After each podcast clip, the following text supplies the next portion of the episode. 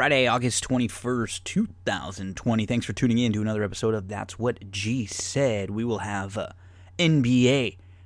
Every team in the playoffs has two games through now. We're going to recap each of the series through the first two games. MLB, let's check in who's hot, who's not, what's going on in baseball, hard knocks, NFL. It's Hard Knocks LA, so we know what's going on with the Chargers and with the Rams. Let's go over episode two. We'll recap what happened there. And then we got all your weekend horse racing. Friday, Saratoga. Saturday, Saratoga. Friday, full car Del Mar. Saturday, Del Mar. We're going to go over your Friday stable dual lineup for Del Mar, give you the info for all the contests. And then SummerSlam coming up this weekend. Darren Zocali joins us, so we preview match by match the card for this weekend, Sunday night. Wrestling fans, we got SummerSlam. They have a new Thunderdome debuting where there's going to be a sort of a live fan experience like we've seen in some of the other sports. So, some things that are uh, interesting and to look forward to in the world of wrestling this week. So, do me a favor when you're listening now, stop if you can, subscribe the show. Um, if you're listening on YouTube, SoundCloud, iTunes, Google Podcast, TuneIn, wherever you are. If you're over on iTunes, give us a nice little five star rating and review. That really helps. Share the show around um, on social media and with some of your friends that you think might help because you know we we just want to continue to keep this show uh, growing. And one of the best ways to support that's what G said because I like to keep these shows free. I love to be able to produce content that everyone can tune into and listen to and, and never have to pay anything for.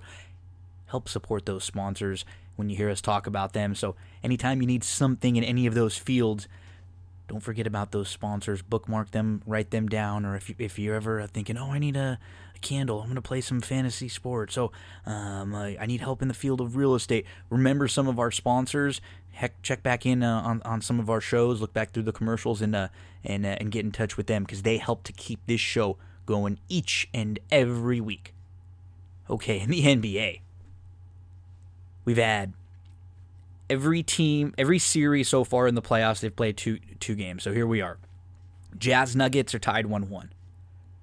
Toronto's up 2 0 on Brooklyn. Boston's up 2 0 on Philly. Dallas and the Clippers are tied 1 1. Miami's up 2 0 on Indiana. Milwaukee's tied 1 1 with Orlando. Houston's up 2 0 on OKC. And the Lakers are tied 1 1 with the Blazers. So, in just this week, we've had Mike Conley had to leave because he's had a had a baby, but he's going to be back for game 3. He missed games 1 and 2. Joe Harris for Brooklyn played in games 1 and 2, but now he's got to leave the bubble for family personal reasons. Based on what happens in that series, who knows if he even plays another game this year. Gordon Hayward got hurt.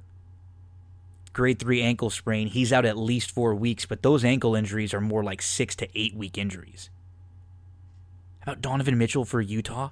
Scored 57 points in a loss in the first game of the playoffs. The first game ended up going into overtime. And I love the way it's been, if you're a basketball fan like I am, with these four game slates every single day. It has been such a blast. Because the schedule for each of these series is every other day. One day off in between every other day no travel, so they don't need extra days here and there. We had Porzingis get ejected in game one of the series between the Clippers and the Mavericks, and that sort of turned that game. We had Milwaukee, the Lakers, and the Clippers, the three betting favorites, all split their series through the first two games. And honestly, Milwaukee looked a lot better winning game two. It wasn't really close. They still didn't look great. Middleton didn't look great the Clippers could very easily be 0 2. They haven't looked very good. In the Lakers, they looked horrible in their first game. And were they while they won big in game 2 and the energy level was much better, Anthony Davis played great. LeBron hasn't looked incredible. And, you know, obviously their shooting got better tonight. A lot of that was KCP who hit four threes himself. So, I mean, none of these none of the big three teams have looked even have looked incredible or unbeatable. Toronto, they didn't look that great. They had to pull it together late to get by Brooklyn. So we haven't seen, You know, Boston's been good, but they've been playing an, an Philly team. But we haven't seen anybody just look incredibly dominant yet. And in particular, the three teams that we expected to. Oladipo had to leave game one. He got poked in the uh, in the eye. The one thing I've not liked, it just seems like there's been so many fouls, so many free throws overall, and a lot of cheap fouls, a lot of cheap technicals, both sides, both ways. I, I haven't seen too many games where I felt like, oh, this team got screwed one way or the other by the refs. You might say that in the Clippers game with the Porzingis thing, but again, it's it's hard to, to, to say that if Porzingis stays in the game, they win for sure. You just would like to have seen him in the game. That's all. We can't say for sure Dallas wins that game because the Clippers make runs and they, they lock down late in, in, in the games, and in particular in the fourth quarter when they want to, and they can they can flip a switch most of the time. The thing we're seeing with the Lakers, the Clippers, and the Bucks is that these teams are not the Warriors. Whether or not they'll get to the point where they're a group that can win multiple championships, none of these teams have done it yet. So they they're not infallible. They're all beatable. This is one thing I've been saying all, all year long. Nobody is head and shoulder. I'm a Lakers fan, and and, and so I, I know the Lakers are not unbeatable. They're they're one of the better teams, and they. I can breathe a sigh of relief now that they won tonight, but they they are on the short list. Same thing with the Clippers, even same thing with the Bucks. I'd say the Raptors are on there too. But nobody's unbeatable. And I think the margin is so slim between everyone that a major injury or even a matchup here and there, depending on, on who wins a series or two, could really say a lot in who ends up winning it all. So let's get a little into each series. Okay, so the Jazz Nuggets in game one. So we've had no Con- Conley for either game. Game one was the first playoff game of the year, went to overtime. Denver won 135 125. Mitchell was incredible. He had 57 points. That was the third most in a playoff game in NBA history. He had 22 points in the fourth quarter. Clarkson was really good off the bench. He's been really good in both games. Excellent. He had 26 points in game two, 18 in game one. Mitchell made a play late. They were up 109 105 with 146 left, and he got called for an eight second violation, and that may have cost them the game because Denver comes down and hits a three. They end up going to overtime and they lose. If he's able to just get across the court, get a bucket, and they go up by six or seven with a minute and 20, minute 25 left, that game's probably over. And the, the difference in the game might have been just three point percentage. Denver was 22 of 41. They've shot 53. Per, they shot 53 percent. Utah was 16 of 47. They shot 34 percent. And late in the game, when Mitchell was going off, Jamal Murray was going punch for punch with him. He ended up with 36 points, 9 assists, and 5 rebounds. He scored 20 points between the fourth quarter and overtime. He scored 10 in overtime and he was just battling back and forth with Donovan.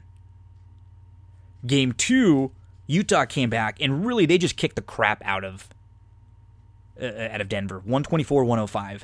They went up 22 to 6 and they went on a 22 to 6 run to end the first half. So they were up 13 at the half and they just never looked back. Mitchell scored 30 points. He had 8 assists. He was 10 of 14. He had 21 points in the third quarter. The Jazz shot 51% from the field, 45% from three, and 82% from the free throw line. They had more assists, steals, blocks, and less turnovers, and they had 20 more points in the paint than Denver. They were up by 31 points in the fourth quarter. Joe Ingles had 18 points and six assists. Gobert had 19 points.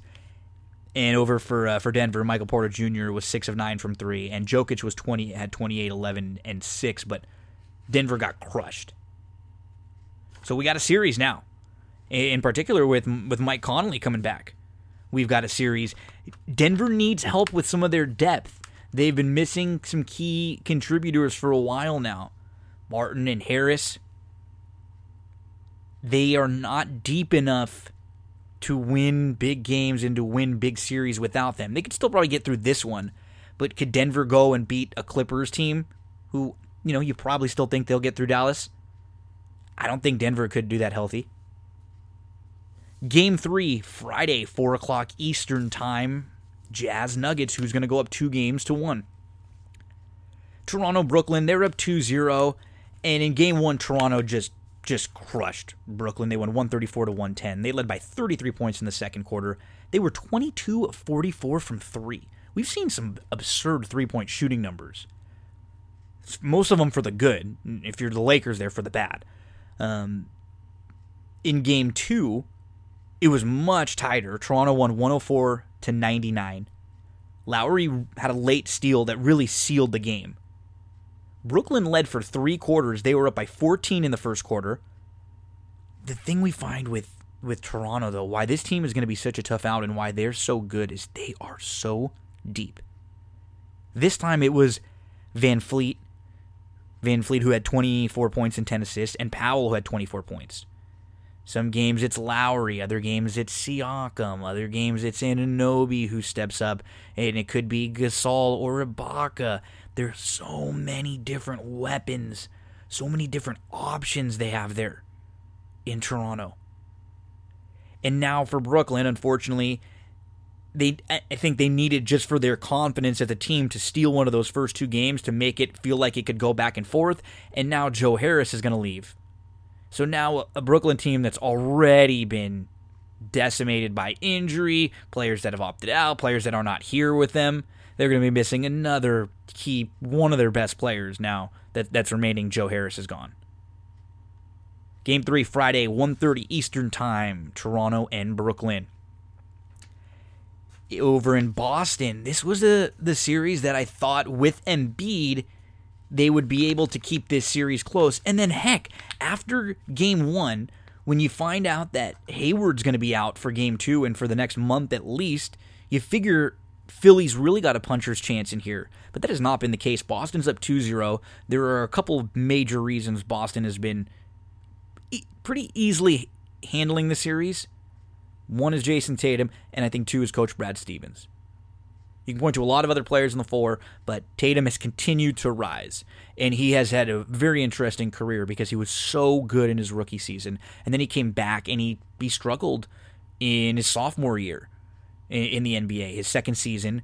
And a lot of it, we find out now, had to do with Kyrie. Kind of stunted his growth and development with the a ball stopper, someone who always has the ball in their hands like Kyrie. And it feels like Kemba is just a much better fit for this team. They like him better, and Jayson Tatum has taken that step. He's better right now than I ever thought he would be. And I think most a lot of people, even those who were high on him, didn't know if he could get to this level ever and even this quickly. He is he's become like a 30 point scorer now. You can almost count on him for that. He's going to have some bad games here or there. He still has plenty of things he needs to work on, but he makes big shots. He makes such difficult shots. He plays very good defense too. And in this particular matchup now, he doesn't really have to defend anyone. They've tried to to have Horford going to take him down into the post a little bit, but the way that Philly's team is built, Tatum can can kind of sit back and and kind of play help defense all over the place because if if Matisse Thybulle's in the game, he's not an offensive threat. In there's not really a wing offensive threat for Philly. And that's what that's where this matchup has hurt Philly a lot because you could look at it you and when we came into it we looked at it two ways. And this is a 2-0 series that you know, Philly could win a game and, and put themselves right back in it. But, but what we've seen in both games. So let's go to game 1. Boston wins 109-101. Embiid ends up 8 for 15. First of all, he needs more than 15 shots. Yes, he had a he had a bunch of free throws too, but he needs more than that. He had 26 points and 16 rebounds. That's just not enough. He has to have 35 to 40 points at least. See, Tatum's been the best player in the series. He had 32 points, 13 rebounds, and assists, and three blocks. And then you get Jaylen Brown, who's so smooth, and you know you, you hear a lot about Tatum, and Brown is just right there and he contributes and he produces. He had 29, six rebounds, four assists, three steals. He had 15 points in the fourth quarter. Tatum had 15 points in the second quarter. In game one, the Celtics were up by six at half.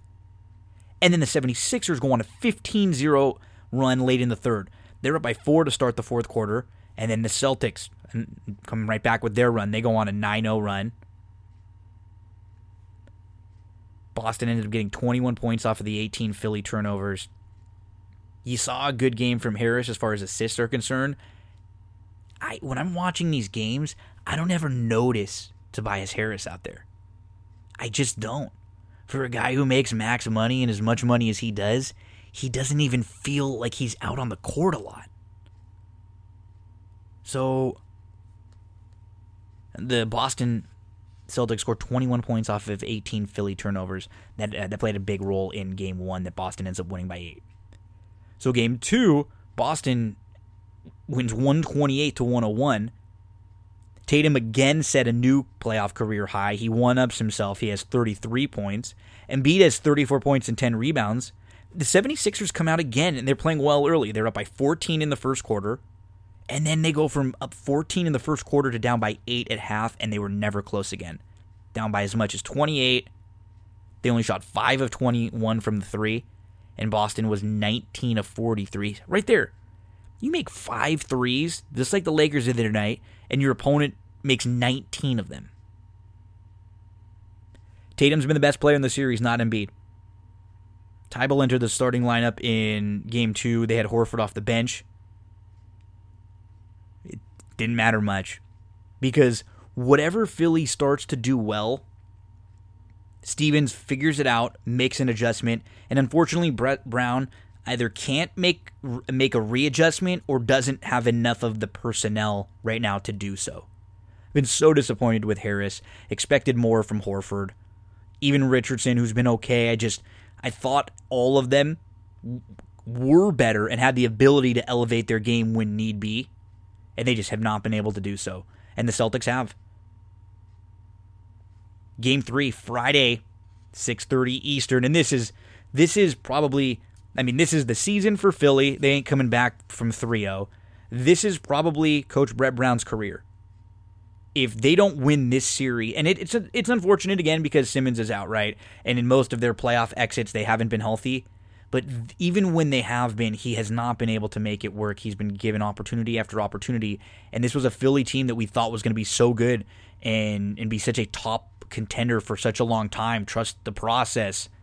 I mean, they haven't really gotten close to me, I guess of all the series, I'm the I'm the most surprised with this Clippers Mavericks one, and and I'm not surprised that the Clippers aren't playing that great right now because they were really unlucky in the bubble. They had a lot of players that were either late to join them, players that had to go in and out, players that have had some sort of an injury from Lou Williams having to leave, Montrezl Harrell having to leave, Landry Shamet had issues and injury. Patrick Beverley's had issues and injury. Zubac was late on the scene. So they've they've it hasn't been smooth for the Clippers. And when you look at their roster, I think everybody what, what's weird about the Clippers is we all feel so comfortable and confident with them that they're just going to be there, but we we really haven't seen it yet. And this team could be down 0-2 right now again, they could be. And and what's nice is they're not. They're they're tied 1-1. And you know, in game 1, they win 108 to 100. These games have been really fun to watch and just sort of bizarre the way they've gone. So in game one, Doncic had 42 points, 9 assists, 7 rebounds, 3 steals, and 11 turnovers. To start the game, Dallas could not even get a shot off. They had 5 turnovers almost immediately And within the first two minutes. They're down 10 nothing. They're down 18 to 4 to start. And it's looking like, uh oh. Are the Clippers just able to pick their defense up so much that they, the Mavericks have no shot here? And then quickly, looked like Luka gets hurt. So Doncic goes out, and all of a sudden, they make a run, and it's it's tied 22 22 with four minutes left to go in the first quarter. Dallas was up 38 34 at the end of the first. They ended up scoring 38 points. They were up 50 to 36, and then the Clippers make a run. It's only a three point game at half. Dallas is actually up 69 66. With nine minutes left to go in the third quarter, Dallas is up by five. and then Porzingis gets ejected for his second technical. And that's when the game changed. Because let's be honest, Dallas has a shot to beat the Clippers. Clippers ha- obviously have a m- much better chance to win the series, but Dallas needs things to go well for them. They need Porzingis and Doncic to play well.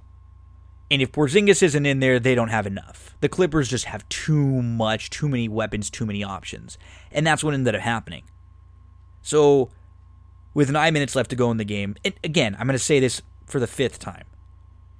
Because did it make it easier for the Clippers to win? Did the momentum shift? Did, did things change when Porzingis left? I think so. Yes. Does that mean that the Clippers were going to lose this game if Porzingis stayed in all the way through? No, not at all. It's a five point game, and the Clippers are a very good, good late fourth quarter team.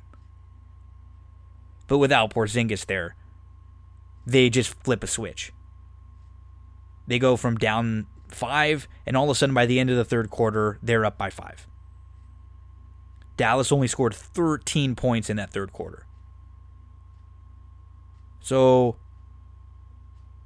you know, a better third quarter or Porzingis staying in the game, they've been the better team in this series. Can Doc make the adjustments now? Carlisle's a very good coach too. And Luka is one of those players that has raised his game. Now, Kawhi's been really good. In game one, Paul George was very good too. He had 27 points. He was four, he had four three pointers. Kawhi had 29 points and 12 rebounds, six assists, and three steals. And Marcus Morris had 19 points, six rebounds, and four steals. And this game was tied in 89 in the fourth quarter, and it was 103 100 with three minutes left. The Clippers just have too much late. They can come up with a couple stops. They have, you know, five, six guys, uh, you know, that can come in and hit a big three late in the game and, and, and not even think about it. So, Clippers are able to get through game one, and in a game where you know, he didn't play that well. It was close late. Dallas had an opportunity to beat you even without Porzingis. In these playoff games, it's all about surviving now. So it really doesn't matter how you look as long as you keep winning, right? As fans and as analysts, we all want to see these teams look as great as possible. But who cares if the Clippers look like crap and they come out tomorrow or Friday and on Friday they win the game by one point, and now they're up two to one. Even if they feel like they've been outplayed in the series, if they're up two one, who cares? In in game two, the Mavericks just kicked the crap out of the Clippers. They led by as many as 18 points. They ended up winning the game 127 to 114. Dallas won every quarter. The Clippers never led in the game. Doncic only played nine minutes in the second half because he was in foul trouble. There was a big run for the Mavericks, when he was sitting. It, it, looked like a great opportunity for the Clippers to make a run, but they really struggled. And honestly, Pat Beverley, like him or not, he is a big, big part of this Clippers team because even if he scores zero points and goes over 4, he sets a tone defensively. He's going to give you five fouls. He's going to be barking at the officials a little bit. He just kind of changes the complexion of the game. He keeps the Clippers a little bit more up and on edge. They got a real lackadaisical here. Paul George was only four for 17. He had 14 points. I, imagine he bounces back with a pretty big game. He was kind of chirping on social media after, telling everybody who was talking trash to him to, to kind of screw off. Dallas ended up getting up in this game 15 to 2. Then the Clippers come back. They're, it's only a four point game after one. But Dallas led by as many as 17 in the second quarter. Clippers cut it again to a close game at the half, 61 56. But Dallas just blows them out in the in the second half. Porzingis had 23 points, Luka had 28, Trey Burke, Seth Curry, and Boban. That's the key, the bench. Burke had 16, Curry had 15, Boban had 13. Kawhi was 10 for 21, he had 35 points, Lou Williams had 23. From a three point line, the Clippers were 10 for 34, Dallas was 13 for 29, but the Clippers also had 15 turnovers, which hurt them there. And again, this just game really was a blowout. wasn't wasn't all that close. Clippers got to bounce back on Friday and play a little bit better. Nine Eastern, Game Three on Friday. Before we get to the next wave of games, let's talk a little bit about Thrive Fantasy. So if you're listening to this, you're an NBA fan, And right now, with the NBA back, with baseball back, one of these new fantasy sports apps, a DFS app, is Thrive Fantasy. They have contests every single day. If you're baseball, basketball, League of Legends, golf, all sorts of different contests, soccer. Now they've got the football contest up. The NFL is back. Week one contests are up. So for week one, there's the Thursday contest.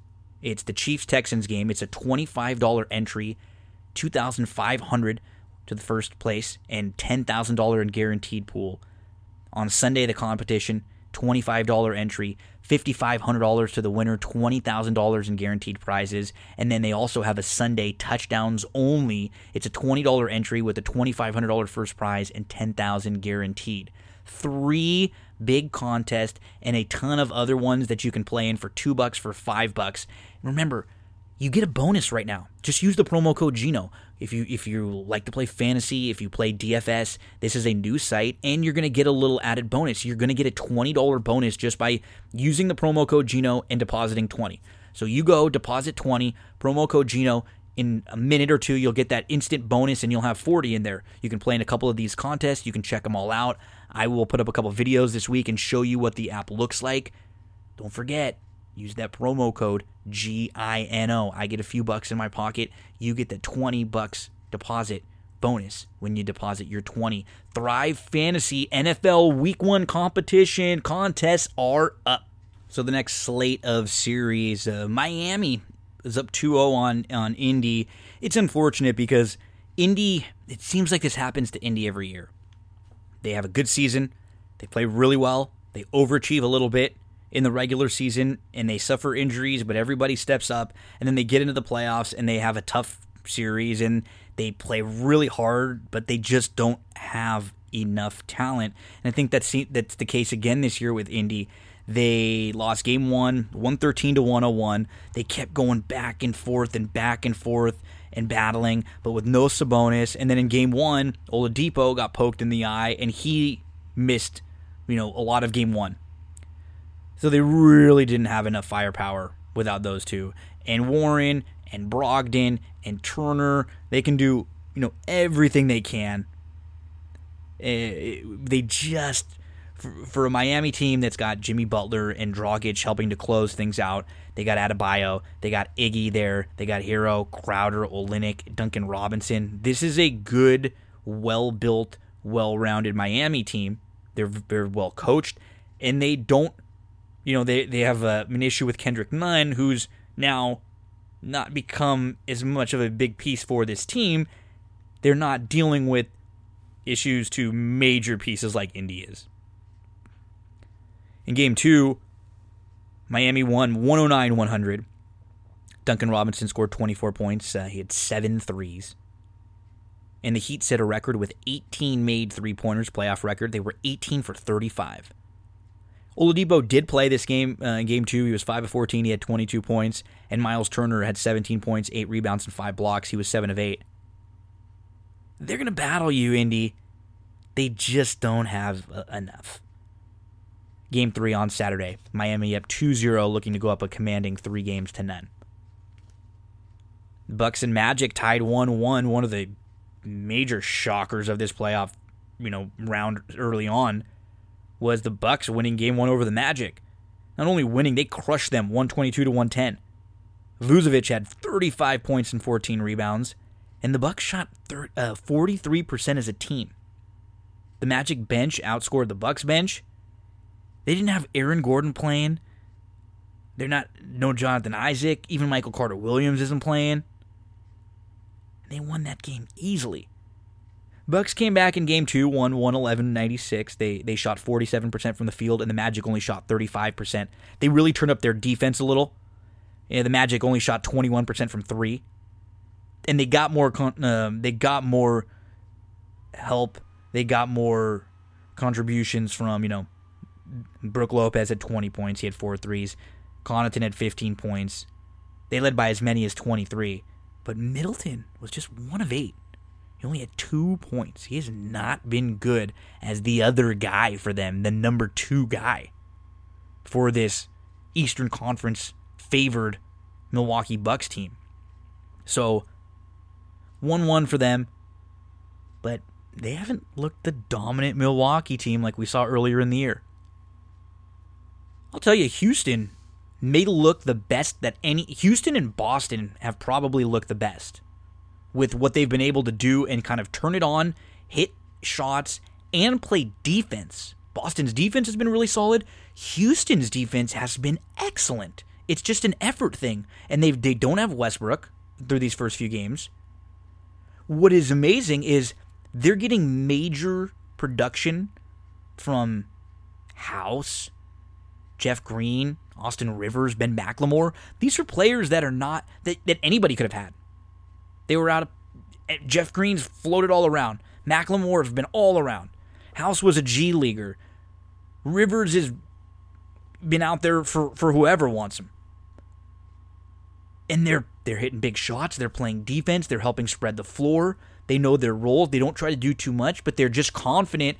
And, and D'Antoni kind of injects this confidence in you, and he just wants you to take your open shots. He never gets mad at you or upset for you at you for taking an open shot. He gets more upset for not taking the shot. They were always up about 15 points in in, in game one. Uh, it was 123 to 108. Harden had 37 and 11. Jeff Green had 22 points and Eric Gordon had 21. They were 20 of 52 from three. And OKC had only two fast break points. Houston led by as many as 23. Game two, Houston wins 111 to 98. And this one was sort of weird when you look at it on paper. So Harden is 5 of 16 he has 21 points and 9 assists, but he's only 2 of 11 from 3. And Eric Gordon was 0 for 10 from 3.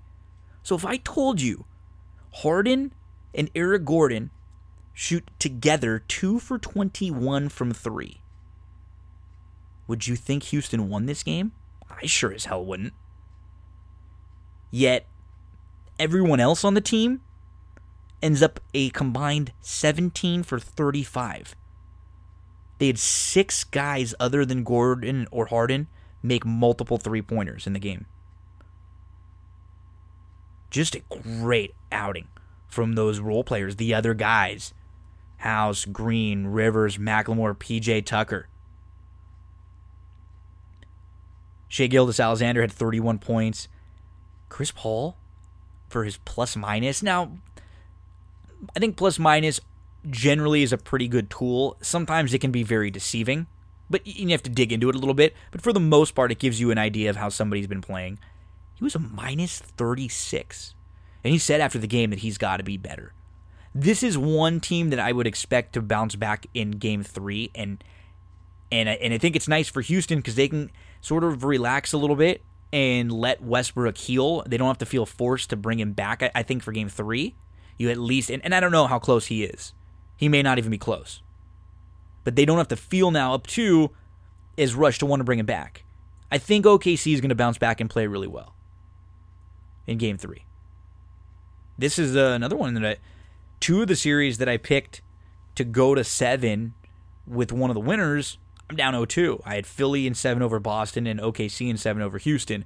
And that Philly Boston, just after watching the, the first two games, I would 100% change my prediction. You know, if, if but I, I, don't do. I'm not gonna do something like that. I just can't. It was just a bad a bad prediction. It, they Boston's coaching staff is just too good. Stevens is just too good, and I would probably lean more towards Houston. I just don't trust Houston if they can keep this defense up with these particular players playing this level of defense. They're not unbelievable defensive guys. Can they sustain this for the rest of this series? And then if they have to go on and play you know, hopefully the Lakers and maybe the Blazers. Who knows? I'm fingers crossed Lakers. As we get into this Lakers Blazers series now tied up at, at one game apiece. And this was the Lakers' first playoff win since May of 2012. How that? Eight and a half years. Well, not a half, but eight plus years.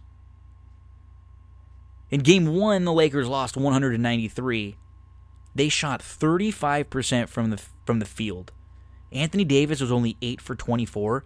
he looked really off balance.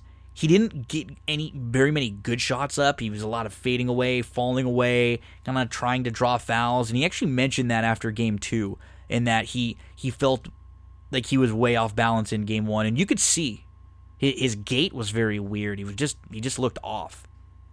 And he's a great free throw shooter. He shot 12 of 17 from the free throw line. He ended up missing two really big free throws late in the game. There was a point in the game where the the Lakers were up by 6 late and they end up missing four free throws in a row right around that time period, two from Davis, two from LeBron, and they end up going from up 4 up 6 to all of a sudden the game is tied, they're down 1, and if they're able to put those free throws in, they probably win the game. And we're probably sitting here talking about the Lakers being up two games to nothing. If the Lakers can hit more than five three pointers in game one, we're definitely talking about them winning game one. They were 5 for 34. That was 16%. That was the second lowest in NBA playoff history. So, what did we know about the Lakers after that game? That the Lakers weren't a great three pointing three point shooting team this year, and they've been even worse in the bubble. But bad is 33, 34 percent. This team shot 16%. So we they could have shot double what they shot and still not been good. Still been lower than their season average.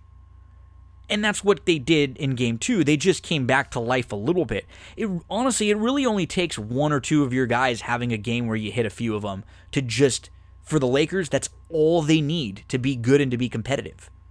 They don't have to shoot 50% from three. They don't have to make a ton of threes. They just have to make some of their open threes. More than anything, they have to not miss as many as they did in game one. Davis was terrible from three. LeBron was terrible from three. Nobody was good from three. Anthony, um, Danny Green was aw- awful from three. KCP was awful. They were awful. Every one of them. Kuzma didn't shoot well from three. Nobody did. Caruso didn't.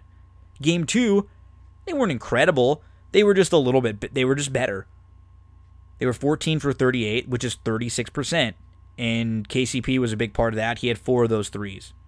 He was four for six, and he had a total of 16 points. And in game one, it really came down to the Lakers not being able to close and Lillard and the and the Blazers making better making plays late.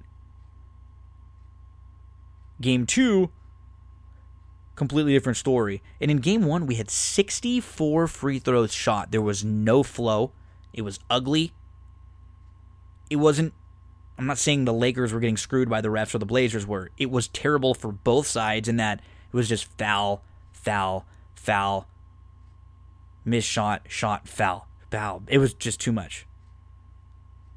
Game two, much different story. Lakers win this game 111 to 88, and honestly, they didn't even play that well. Anthony Davis played great, and the energy was very good. AD had 31 points, 11 rebounds, 3 assists, a steal, and a block in 29 minutes. And his shot selection was much better. He was very aggressive, going for loose balls. He was working hard. He was the hardest working player on the court tonight, hands down. And the Lakers were up by 30 going into the fourth quarter. JaVale McGee, he's been a topic of discussion. As the Lakers get out of these slow starts when he's on the court, his energy was very good to start. They played excellent defense again. This Lakers team held the Blazers to 88 points after holding them to only 100 points in game one. So the defense has been there for the Lakers, which you want to see. Even when the shooting and scoring has not been there, the defense held, held strong. This is a team that can really turn it on. And that's what happens when you have KCP, Caruso, Danny Green out there, even when they're not making shots, they play pretty good defense on the, you know, they play good defense. So when you have combinations of those three out there, along with a LeBron and an AD and or a JaVale and a Dwight, all of a sudden you're looking at, you know, seven pretty solid defensive players. Kuzma has become a much better defender. He's not a minus on the defensive end anymore. He can defend multiple positions and he can defend guys. If they're really quick, he's in some trouble. But if, if it's more of a if it's a guy with a little bit more size and more footwork and more technique, that's that player that Kuzma is, so he can defend the mirror version of him pretty well. And that's what we're seeing with the Lakers. We can trust their defense. I mean, LeBron was only 4 for 11. He had 10 points, 7 assists, and 6 rebounds. He only played 27 minutes because it was a blowout. And they have much better versions of the game they can play. They only shot 10 free throws. I mean, this is another one. If I told you that the Lakers only got 17 points combined between LeBron and Kuzma, you'd probably think they lost. If I told you LeBron had 10 and Kuzma had 7, we'd say, uh, Lakers got beat by 20. Not they were up by 30. We saw J.R. Smith and Waiters getting into this lineup earlier because I think Vogel, that's exactly what we wanted to see from Vogel, willing to make some, some rotation adjustments, try a couple things out, see what worked. Some things didn't, some did. Okay, now he knows what he might go to or what matchups he likes going into game three. Damian Lillard came out of the game with a dislocated finger, but he looks like he will play in game three. He's already said he wants to play in game three on Saturday. Miami, Houston, the Bucks, and the Lakers, Blazers all will play on Saturday. Their game threes. And the question we have now with the Blazers is are they tired? We've seen this team have to play at such a high level now for three consecutive weeks. It looks like Nurkic is tired. Dame looked a little bit tired. All of their players have had to play heavy, heavy minutes. They don't have one of the deeper benches in the world. They're only about three deep off the bench. No Collins around now too, which means he he was just another body out there that could eat up some minutes. Will they have enough to keep going and play a Lakers team that seems like they woke up a little bit? But I mean, the same concerns that you have with Milwaukee and with the Clippers not playing great. If LeBron isn't going to be able to get to the level of LeBron the Lakers have no chance to win the title.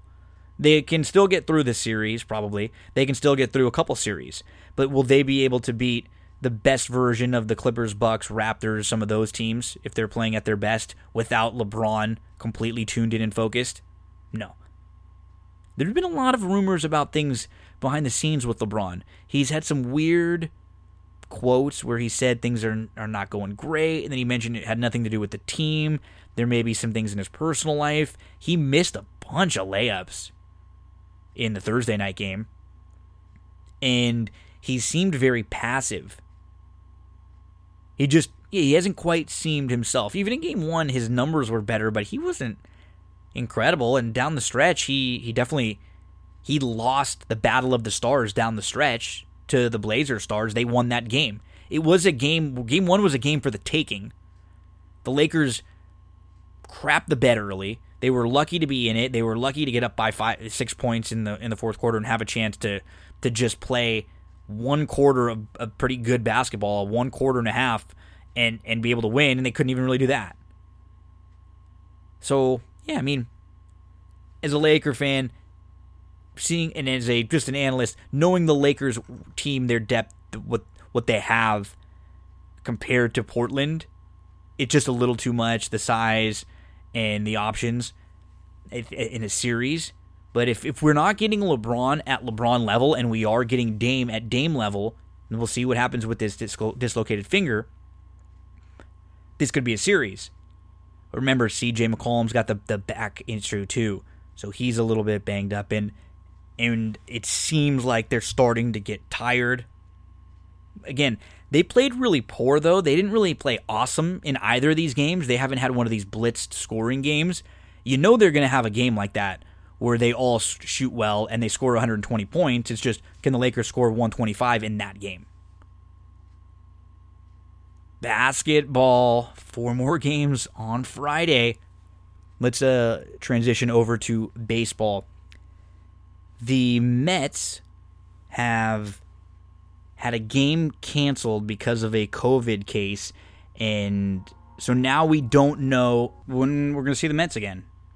They were slated to play the Yankees this weekend. We'd have to imagine those games are going to be canceled. It seemed like baseball was sort of, we're never over this or past this, but it, it kind of felt that way. Wednesday would have been the first time all 30 teams have played a game this year, one of them got rained out. So it didn't have anything to do with COVID, it, but now we've got another COVID issue. So again, we'll see because these developments are sort of day by day and, and hour by hour. And the the Mets had won three in a row. They were actually playing pretty well. They were up to 12 and 14 and not far out of a playoff spot.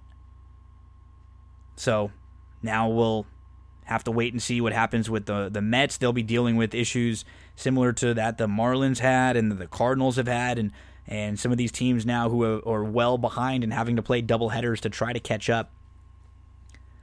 The Yankees are struggling a little bit. They they went through a stretch where they started to play really well, and then they just got hit by injury, just like they did last year.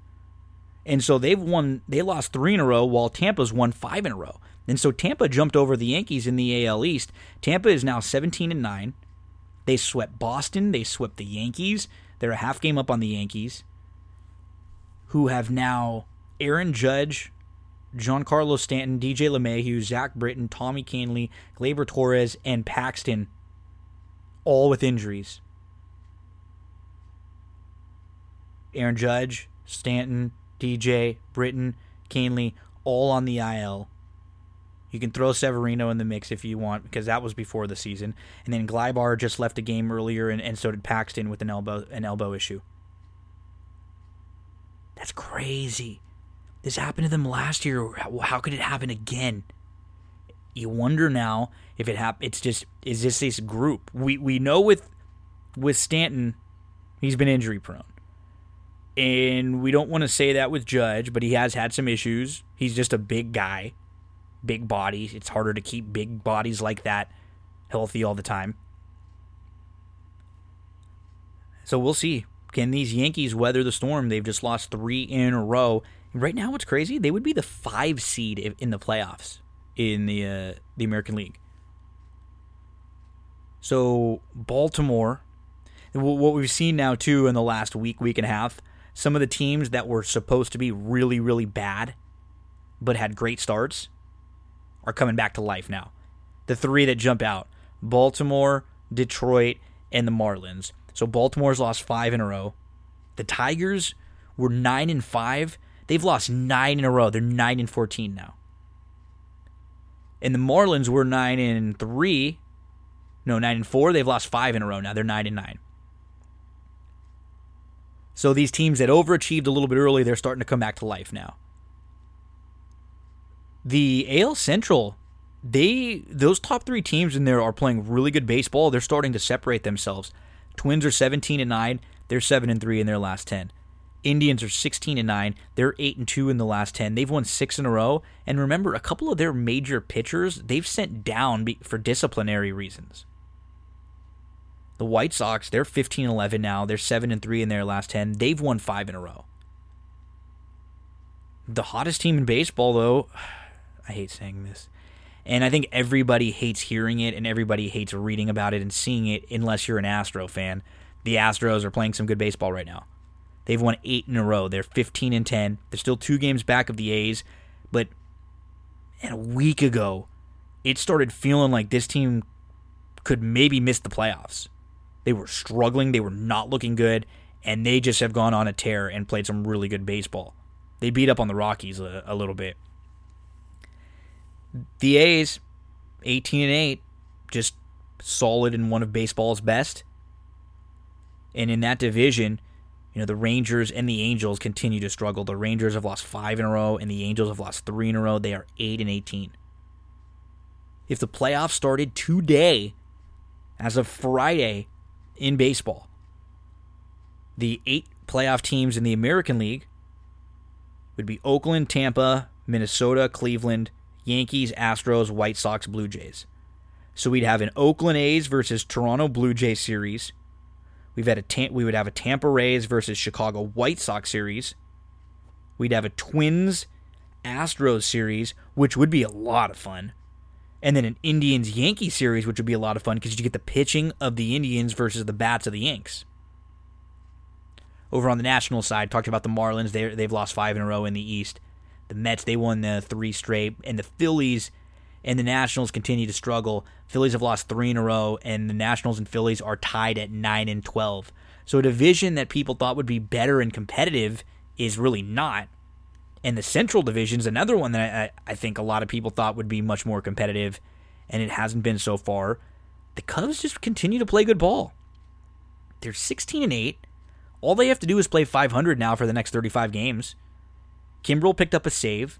If he can get back to some version of Kimbrel and help them with their bullpen, they're getting number one starter stuff from Yu Darvish. You have to imagine they're going to start hitting. Their their bats have not been great or sexy. They're only ninth in the National League in runs scored. They're just winning off their pitching right now, which is not the way you would think this team would be winning. So if they stack it up with Darvish, Hendricks, and Lester, how much can they get out of Lester? Maybe in this shortened season they can get enough out of him. This Cubs team is playing a lot better than I thought they would be. The Reds, who were a hot team for many, including me, they're already five and a half games out of first place. They just can't put it together. Cardinals having to make up a lot of games. They're seven and seven. They're um, they're four games out of first. And how about the lowly Pirates in the NL Central? 4 and 17. They've lost four straight games. They are awful. Just awful. That's not what you can say about the NL West. We got all five teams with double digit wins in this division. You got four teams at 500 or better. You got the Dodgers now who are really starting to play some good, good baseball. They are 8 and 2 over their last 10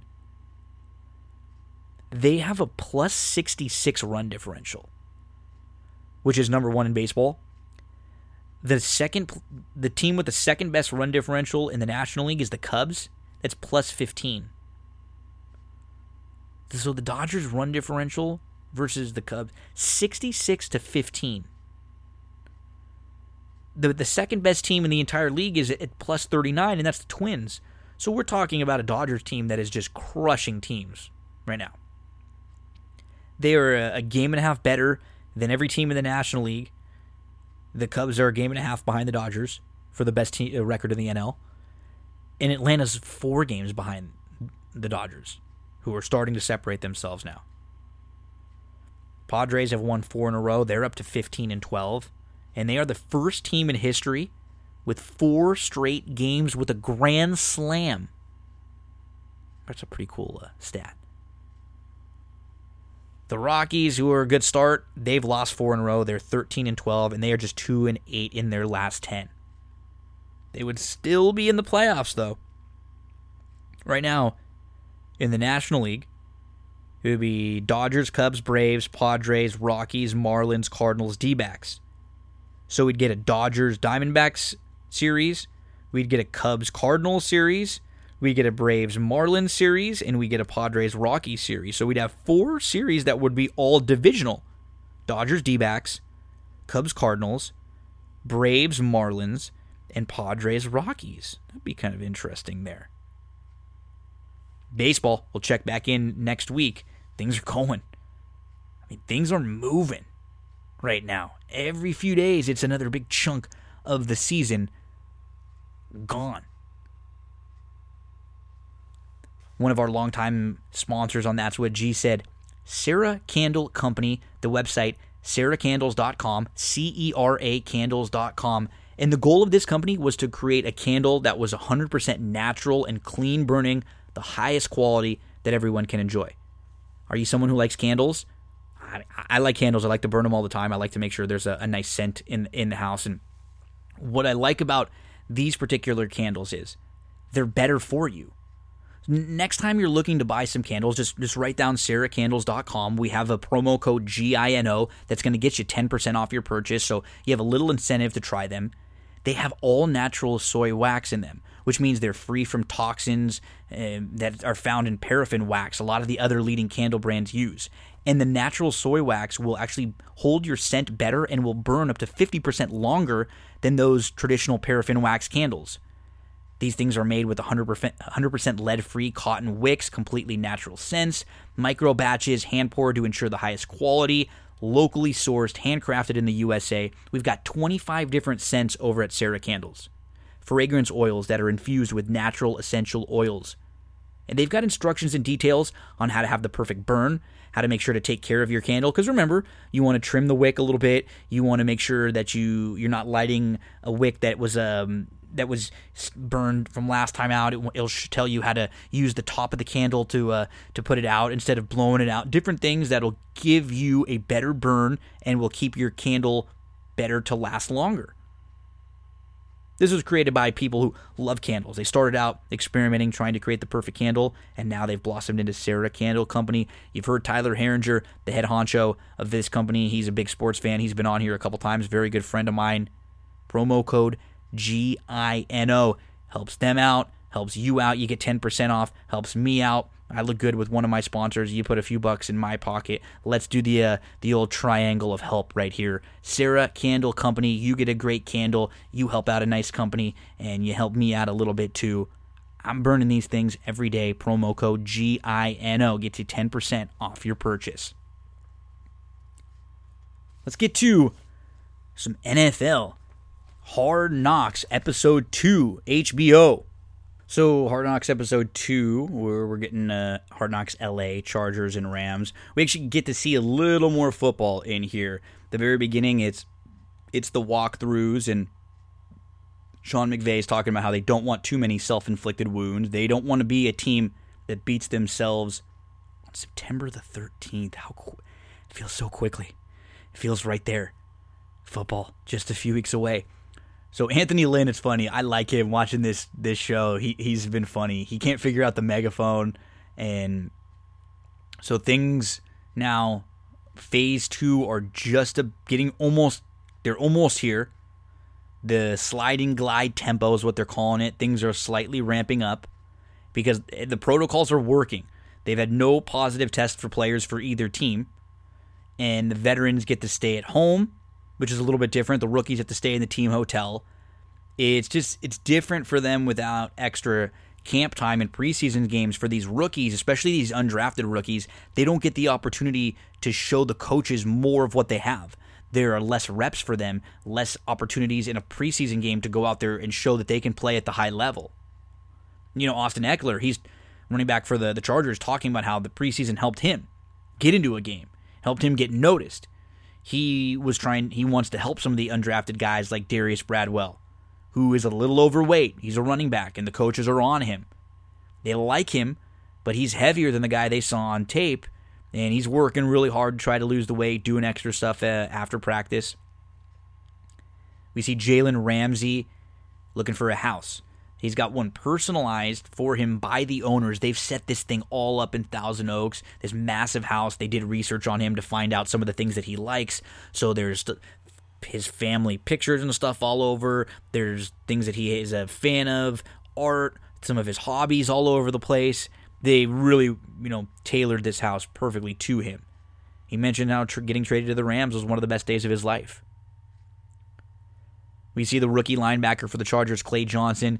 He's a talker. He's goofy. He's trying to learn. He seems to be struggling a little bit. He's a little annoying, but he means really well. You could tell he really cares. He's just asking a ton of questions and talking a lot, and a lot of the guys are just rolling their eyes at him. But he's asking some of the older veterans for help, and they're, they're just trying to tell him to keep it simple. And but his confidence does seem a little shaken when we see him. Jared Goff with the cool little mini golf setup at his place. He's got one of these setups where he's chipping down to where the putting green is. So it's like the mini golf setup where you you hit into you know uh, into the clown's mouth and then it goes down. But instead of hitting it into something and it just shoots it down, he just chips from a, a top level down to a, a bottom level, which is is pretty cool. And we see him just talking about uh, his learning process over the last couple years as he's going through reps at, at practice. And Sean McVay is out there running the show which is really funny. He's he's so he he his energy is contagious. He would be hard not to be smiling or to be really focused around. He's out there dun dun dun dun dun dun dun dun dun just having fun with all the guys. One thing that wasn't fun was when one of the charger staffers tested positive or so they thought they they thought he had tested positive for COVID, so then they have to kind of wait and see more. Who has he been around? Who has he interacted with? Do they have to quarantine them? What's going to happen? They end up finding out it was a false positive, so he takes a couple tests that are negative, and he's able to come right back and get back in the swing of things and only miss a couple days. But that was a, a big scare for them because he's been very careful. He's been gloves, masks, not interacting with, with a lot of people, and they weren't sure how he got it. And they found out, okay, that he actually didn't. So Justin Herbert, rookie, quarterback out taking some snaps, and man, he looks so good. All the physical tools. And the coaches really like him, but they want him to be a little more vocal and to lead a little bit more. He's got to learn the pro cadence now. It's much different than running the shotgun at Oregon. And they can they can see what he does before he does it. He's telegraphing the plays they're going to run in the play action. When it's going to be a handoff, when it's going to when he's going to tuck it and he's going to throw. So so Justin's trying to watch Tyrod and to learn because some of the linemen are giving him pointers out, out there. And we see one of the best players in the league, Aaron Donald, just looking beastly as always. Veteran offensive lineman Andrew Whitworth, he's helping the youngins. He's 38, he's the old man. And his family is just recovering from COVID also. His nanny had it, gave it to his family, his kids, his wife, his in laws, they all had it. His father was in the hospital for five days, so he knows how serious this can be. He takes it very seriously. And we see the league taking this seriously because the players are getting their wristbands that will alert them to everything COVID, social distancing, temperature, how far they are away from someone. Are they looking like their you know immune system is low? They get these all these signals with these wristbands. And it it's hard for players. Can you imagine? These are players who have had a routine developed for 10, 15, 20 years where you've done things one way and now you just have to stand farther away. It's not it's it's not stupid. It's not trying to disrespect or not follow the rules. It's just I've always been able to walk up and talk to somebody, give them a, a fist bump. It's just your muscle memory, your body, it's just different. It's just different, and it's not always easy. The uh, Chargers coach is back after the couple of clean tests. Now we see the players talking about their favorite fish to eat. They're talking about fish eyes. No, thank you. For a picky eater like me, no, no, no. We see the cornhole game between the Charger players. They're just doing things to pass the time. I will say, we got about two or three minutes of this cornhole game, which felt like a little, a little much of just watching them play cornhole. So phase two of camp is here. Players are practicing in helmets, the option of the face shield, which can slide right in the helmet and be removed at any time. This is actual football now, no more walkthroughs. At least we know Jalen Ramsey is confident in himself. He's talking one of his teammates and he said, No, I'm not KD. I'm like LeBron plus Kawhi. Okay. Really? Okay. He thinks he thinks pretty highly of himself. Coaches players, executives, everybody's happy to be going full swing. We are just three weeks away from NFL football. That was episode two of Hard Knocks HBO. Episodes come out Tuesday night on HBO. You can go back and watch them on uh, on demand anytime you want on HBO, HBO Max, any of those uh, um, services, apps. Let's talk a little oldsmokeclothing.com. We don't really see a lot of places out there with horse racing swag, t shirts, memorabilia, um, different options for you. It just, there's not a lot of places that exist.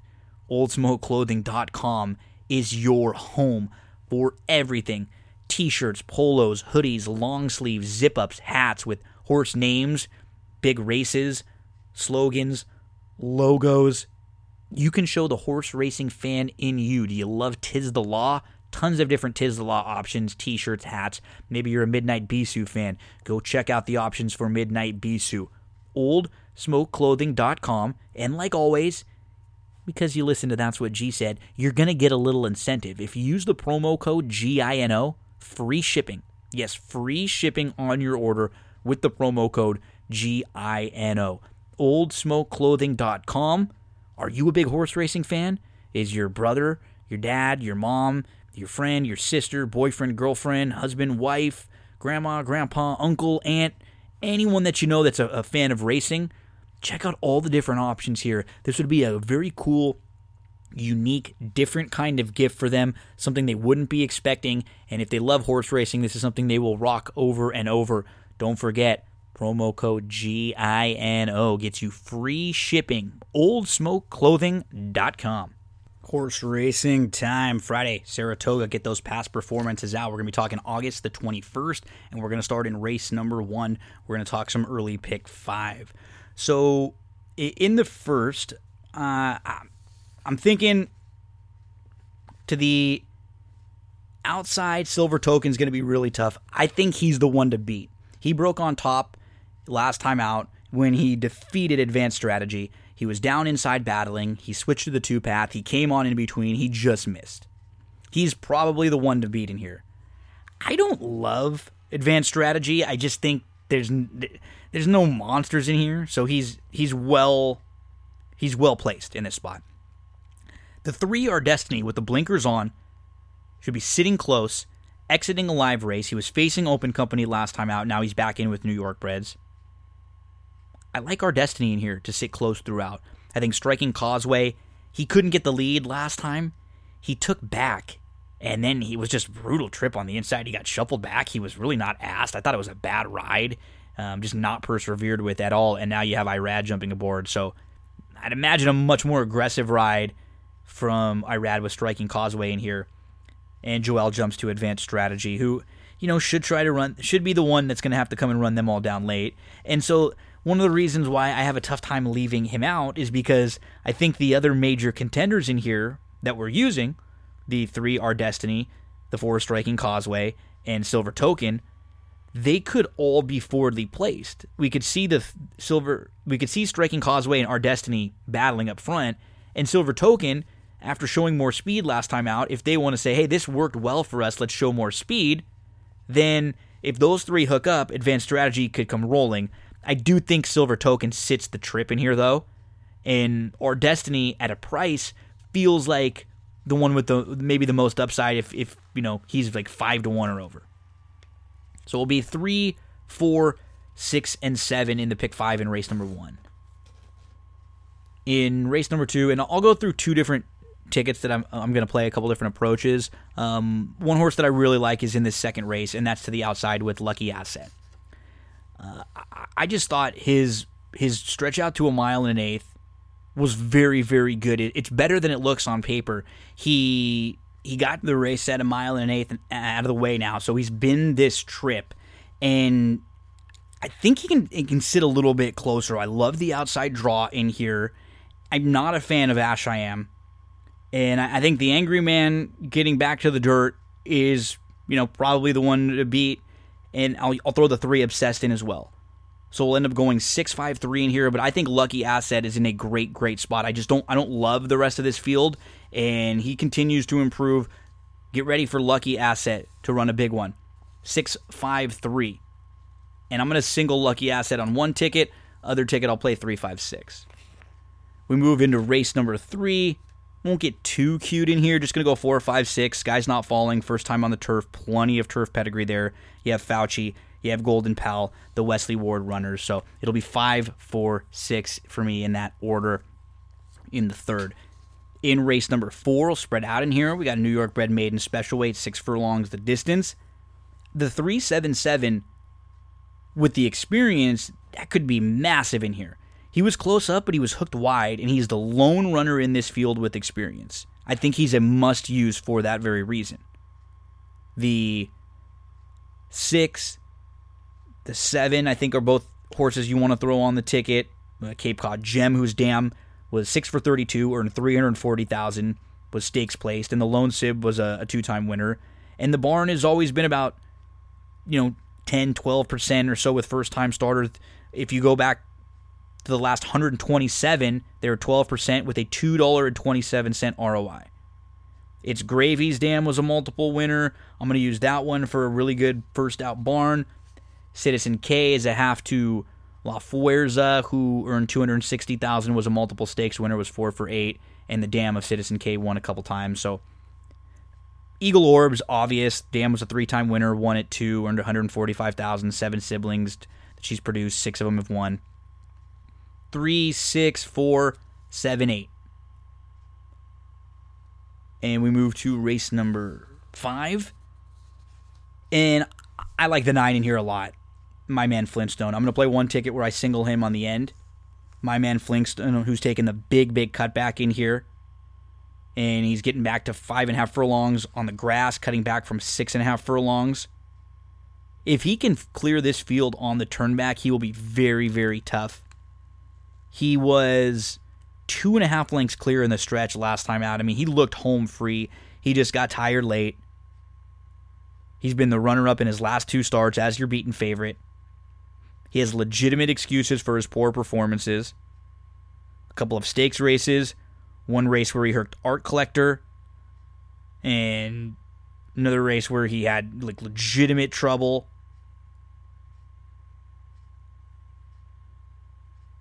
You know, he no issue with the grass for him. L- only legit trouble in the only race he's ran on the grass. This is a this is a distance thing. My man Flintstone, he's going to try to clear the field. I'm going to single him on one pick five. The others in here would be Propensity, who he had a good start. He settled in about six. He was five lengths off on the outside. He made a three deep move. He opened up two. It was an easy win for him in his last try. Unprecedented, who broke on top, tracked from fifth, then was back, uh, tracked from third, and back to fifth, came on late. It wasn't bad. It was kind of a weird ride on Unprecedented. More like it is really lightly raced with some upside. He should get a great trip in here. So I'll use those three on another ticket along with my man Flintstone. It's 9465 for me in race number five at Saratoga. And I, I, didn't love the late part of the card. So for me it's Saratoga on Friday, it's just early, early pick five stuff. And let's take a look at a couple of different approaches on the ticket. So in race number one, I'll go three, four, six, seven, single to six, lucky asset with four, five, six, with three, four, six, seven, eight, with four, five, six, nine. Play another ticket where we end up using three same same four to start, three, four, six, seven. And then in race number two, instead of singling lucky asset, we're gonna use obsessed, angry man, and lucky asset, three, five, and six, with four, five, six in the third, with three, four, six, seven, eight in the fourth, single my man Flintstone, the number nine in race number five. That is Friday over at Saratoga. Let's stay Friday horse racing. Let's get you to Del Mar. Get those past performances out Friday, Del Mar, August the 21st. Let's get you to race number one. And we got to start with Mrs. Flaw with Miss Flawless here from the inside. So you look at her last couple, two starts back on May the 31st. She she was good in a very similar spot. She had a good start. She sat a close up third, fourth. On the inside, things got tight. She had to shuffle a bit. She was saving ground. She was ready to pounce, but the winner had already built up momentum on the outside and was able to sort of pin this gal in. She's got a lot more tactical speed than she showed in her most recent start. So she was taken back to last on the inside. Then she was in the two path. Then she angled to you know, the center. She wasn't far out of it. She was just facing a little bit better, and she was too far back when she made her move. She was behind a horse named Quick, who came right back to finish second, beating a neck in an $80,000 stakes race. You see Tanahanu, that's a, a horse who's uh, also defeated Clearly Gone, her rival next door. So, I mean, she's a runner up at the level two back. She was claimed by Sorin. She tries tougher, and I didn't love the trip and now she's back in a really good spot. Miss Flawless, I think you have to use in all of your exotics. The so the the two clearly gone. I'm going to use in some underneath spots. The June 5th race, that was the last time going long on the grass, and she got to go over to the inside. She was fifth, but she was in a tight spot. She was about three, four lengths off. She tried to get off the rail. She moved to the two path, and she ends up getting caught in between she was traveling really, really well and just had nowhere to go. And she was never really clear late. It was a sneaky good third. Then she tried the dirt, and you can put a line right through that effort. So I'm going to use her on a couple pick four tickets. The two clearly gone. Have to watch Kitty Hawk last and just see Rispoli sticks, which you like. First off the claim for Palma, who's six for the last 33, first off the claim, and four for the last nine but they're only one for their last 89 on turf, the Palma Barn. 16 in the money finishes, but one for the last 89 on the grass. Last out, Kitty Hawk last was a, was close up from the outside, was hooked about three, four deep into the turn. She settled in fourth. She was three off. She was too deep. She just couldn't go by, or she couldn't go on with Hurley. She's kind of a grindy type she's going to have to prove it in here. Lexington Grace really likes minor awards. She tried to tuck in from the outside. She got hooked wide. She settled eighth, ninth. She was about five, six lengths off. She was three deep for over a half mile. And she tried to take back and save ground, but she could only do it just briefly. And she was about six or seven lengths wide when she launched. She I mean, she really had no other shot though. It wasn't. I don't think it was Franco's fault. It was just unlucky where she was drawn. She she had post twelve that day. She just shouldn't be so wide today. But she's over her last thirteen. You got seven in the money finishes though. Hurley broke well, sat mid pack was six with about five off on the two path, got hooked three, then four wide, made a big early move, was just no match for the winner Sugar Reed that day, who ran right by. Hurley was a clear cut second. There's not a lot of speed in here. So Peach Time, maybe you can make a case for, for her being forwardly placed, this nine year old mare. I just don't think she's even as quick as, as Quinny is, to be honest. And so I mean maybe a good a really nice spot for Peach Time, and if they get aggressive, but she was 21 to 1 last year at Del Mar in a similar spot, and she didn't run well. She seems like she might be a little overmatched in here. Great spot as far as the uh, the the way the pace of this race shapes up, and that's what leads you to Quinny, because Quinny has a lot of things going for her here. Look at her last couple races. So go back to May, uh, the May race two starts back. She's chasing Lone Speed Ellie Arroway in a strong race that has produced next out winners. She comes back on July the 25th. She broke well. She sat third. She's getting a perfect trip, just a couple lengths off. She moves to the lead. She moves three wide and in between horses. And then she uh, is moving in tandem with her rival. I didn't think it was a great ride because she was sort of reacting instead of dictating what she wanted to do. When other horses would move, she would move instead of Quinny making the move. And I think you get someone like Prat aboard, he's going to be much more aggressive. He's going to be decisive in here. She's going to put two starts together. You're going to be more fit. She catches a field without any pace. She might be the quickest. Maybe she lets Peach Time go and sit second. I think from the outside draw, you look at this race thinking you're dropping in class, you're putting two together. There's not a lot of speed. Prat's got to say, I, it's come and catch me time. I'm going to be either on the lead or I'm going to be right behind Quinny, basically, or right behind uh, Peach Time, basically like I'm on the lead here.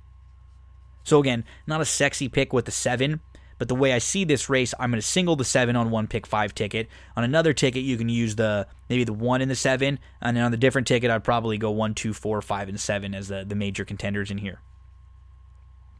In race number two, the one Tiz Hot and Dusty has a chance to steal this race from the inside. I think you, you look at this lightly raced gelding, he's three years old now, and if he toss the turf tries, he won his debut going five and a half furlongs, came back in, and then was off the bench for a while. Came back at the beginning, came back this year in his first start of this year, he tried the grass, put a line right through it. Came right back at Sal on June the, the 28th he drew the rail. It was a fine start. He settled inside. He was fourth. He was a couple lengths off. He waited inside nicely for room, got an opening, moved through, tried really hard. I think he's just going to be better on the lead. And and he's not going to be able to sit and pass these horses going six and a half furlongs. He won't be as fit as some of the others late. His chance of winning this race is, hey, I'm getting aggressive. I, I drew the rail. I'm going to send hard. That's got to be the game plan here. Tiz hot and dusty. Use them in all your exotics. You know, you could do worse for a, a, a, big long shot than Great Ulysses, who's a total wild card. He won his debut going a mile at Indy. He was a fine fourth at Keeneland after that in an allowance race behind South Bend. Then he tries Calbred stakes races, and he's sent to the bench after. His two races back have not been great, but now it's going to be second start off the long layoff, second time for O'Neill. He's going back to dirt. He's coming out of a race that's produced a next out winner. You know, you can make a case for this uh, this horse at a price. Natural History has legit excuses for some of his poor performances early on in his career. He was in tougher. He tried turf, races that were followed by layoffs. Last out, he faced rival Hidden Promise at Churchill. He was behind Hidden Promise, but he was in a he was in tight. He had to steady and he had to back out of a spot and then he got stuck down on the inside, five lengths off. He had nowhere to go. He's traveling really, really well. He moved to the rail, but he didn't have um, a, a, very nice opening. And by that point, the top two had already snuck away. Now he's a first time gelding, and he's going to go first off the claim for Bob Hess Jr. He's going to go third off the, the layoff. This is going to be a great spot for natural history. He's a horse I think you have to use in all of your exotics. I'm not leaving him off any tickets. Hidden Promise you know what? He was getting a a perfect trip when he outfinished Natural History at Churchill a couple back. No excuses that day. He should have won. Maybe seven furlongs is too far. Maybe even six is and a half is. He might be best at six. I just he wouldn't be a massive surprise. I I just like others more in here. I'd even prefer a horse like Promise Nothing, who was forwardly placed three deep in his last start. He took back to fourth and then he loomed up to within a, length and a half before fading. He just couldn't go on. That day was Zimba Warrior, and the slight cutback should help. Shooting money should be forwardly placed. He, he doesn't seem too far behind the others in overall talent, but is six and a half where he's at his best? I, I just don't think so. He was in chase mode at the top of the lane a couple starts back, going five and a half, and he sort of fell into third. He tried hard, it looks like the one to beat is is Drippin' Sauce, who he was a debut winner and came back and he looked a really tough field in his second start against Stakes Company. Came back in career start number three and wins, and then tried Stakes Company again. He has a couple le- legitimate excuses. He's one horse, same type of thing. You go through his career, you can cross out a couple races, and then things start to look much better. He's proven at Del Mar. You love this cutback for him. He's going to sit close. He's going to go third off the very long layoff. He's the horse to beat for me. Eustace on the outside. I like the turn back. He's, you know, but he's been here three times at Del Mar. He's run second, third, and fourth. He was favored at uh, a maiden 32 last year. It's just, you know, situation of like others more. So for me, it's one, three, seven in all of the exotics here, with Tiz Hot and Dusty the one to to bet perhaps based uh, on what his price is. Five to one or so would be great. And so I'm one three seven two five, one three seven two five on a couple others. We move to race number three. I'm taking a lot of time today. I, I really liked uh, the Friday card though, so you know I, I, I try to go through some of the other horses, even if they're not necessarily horses I'm betting. Um, so maybe we can lead you to something underneath in some of your exotics, or maybe lead you to an angle or something to use uh, for next time. We get to the third race, and just on paper, there is not a lot of speed, right? I have to use Calixman. He's one going a mile on the turf. He was third in the grade three La Jolla. He eh, going a mile in a 16th. It's easy to excuse his last two starts. One of them was in August of 2019, and then he hadn't raced between August and July. He hooks a small field. There's no other speed. He should be a few lengths clear early. He's the one to catch second off the long layoff. He'll, he'll take him as far as he can. I'm going to use him in big score in all the exotics. Big score and Murad Khan are coming out of the same race, and I just I have more reason to think Big Score takes a step forward than I do Murad Khan. Big Score was taken back to eighth. He was too deep. He was seven off. He was chasing, you know, a race. He was he was chasing in a race where the top two finishers were third and first throughout. So not a lot of passing. He ends up angling out widest of all, and he just didn't have a ton of punch. He'll be much sharper. Second off the long layoff, Prat jumps back aboard. Big score to me, you got to use along with the four Calixman. And if you want to go a little deeper, it would be Builder, who's looking for his third in a row. He might not be as good as some of these, but let's say Calixman's loose on the lead, and Builder's sitting at length, like two lengths behind in second. And then Murad Khan, Big Score, and Jaskin are kind of in their own race towards the back of the pack. And maybe Calixman gets tired and Builder just falls into it. I could see that happening. I don't really have any knocks on Jaskin. I just kind of see him as a question mark. Second time older, second off the long layoff. He had a slow start. He was dead last. He was 10 off. He moved into it, but he was in some traffic. I mean, he could win. I just feel like there's more upside with with big score in here. So, you know, I, wouldn't talk you off him, but I'm going to go 3 4 1, 4 3 1 with Calixman on top as a, you know, an opportunity to try to steal this race. In race number 4, six furlongs, Calbred Maidens 50s. By Wave By from the inside has not raced since April of 2019. Now faces tougher from the rail for a barn that hasn't started many lately. You see a few of these um, barns in here that just haven't had a lot of winners lately. Alexis Barba, really good barn, has had some nice horses through the years, just but just two for 34 over the last five years. You look at the the Neff barn with Evening Sonnet, they're just two for 32 over the last five years. You look at the Gutierrez barn who is not winning a ton. They're 0 for their last 32. So barns that haven't been winning a whole ton. The two Jan Jan can for Pipey, this gal can improve. It's easy to excuse her debut versus better, and it was back in August at Del Mar of, of back in August of 2019. She was basically off for a year. She comes back the slowest start. She was 10th of 11. She was 8 off. She ends up moving in between horses, then angles outside, then starts to travel really well late. Was a fine fourth. Now it's going to go second start off the bench. She improves it all. She's right there. I'm going to use Jan Jan Can and some exotics. Almost a year layoff for Evening Sonnet. Just got to watch this one. Faded Love is a first time starter for a barn who's been struggling at the meet. The Dam did win her second start in a maiden 50 at Santa Anita. She was pretty quick. Two sibs to race so far for Faded Love, and they've both been winners. Keep it classy. Just has to show a little bit more. Get him Tiger. Drops in class. She's got to be a, a use in most exotics for me. Two back, she drew the rail sprinting against maiden special weight Calbred. She's traveling really well, but she was tucked inside with nowhere to go. So she moves to the two path. She still has to wait. The top of the lane, she gets room, but the winner was already able to sneak away. And then last time out, she gets bumped around at the start. She she gets steadied out of a tight spot. She just has a really tough first furlong going long on the grass. Really easy to put a line right through that race. She's our arch. We'll add the blinkers for Gutierrez. They're going to drop in class. And I just, I don't really know if she's any good. She's faced better in a few starts, and she's been sixth, fifth, and eighth.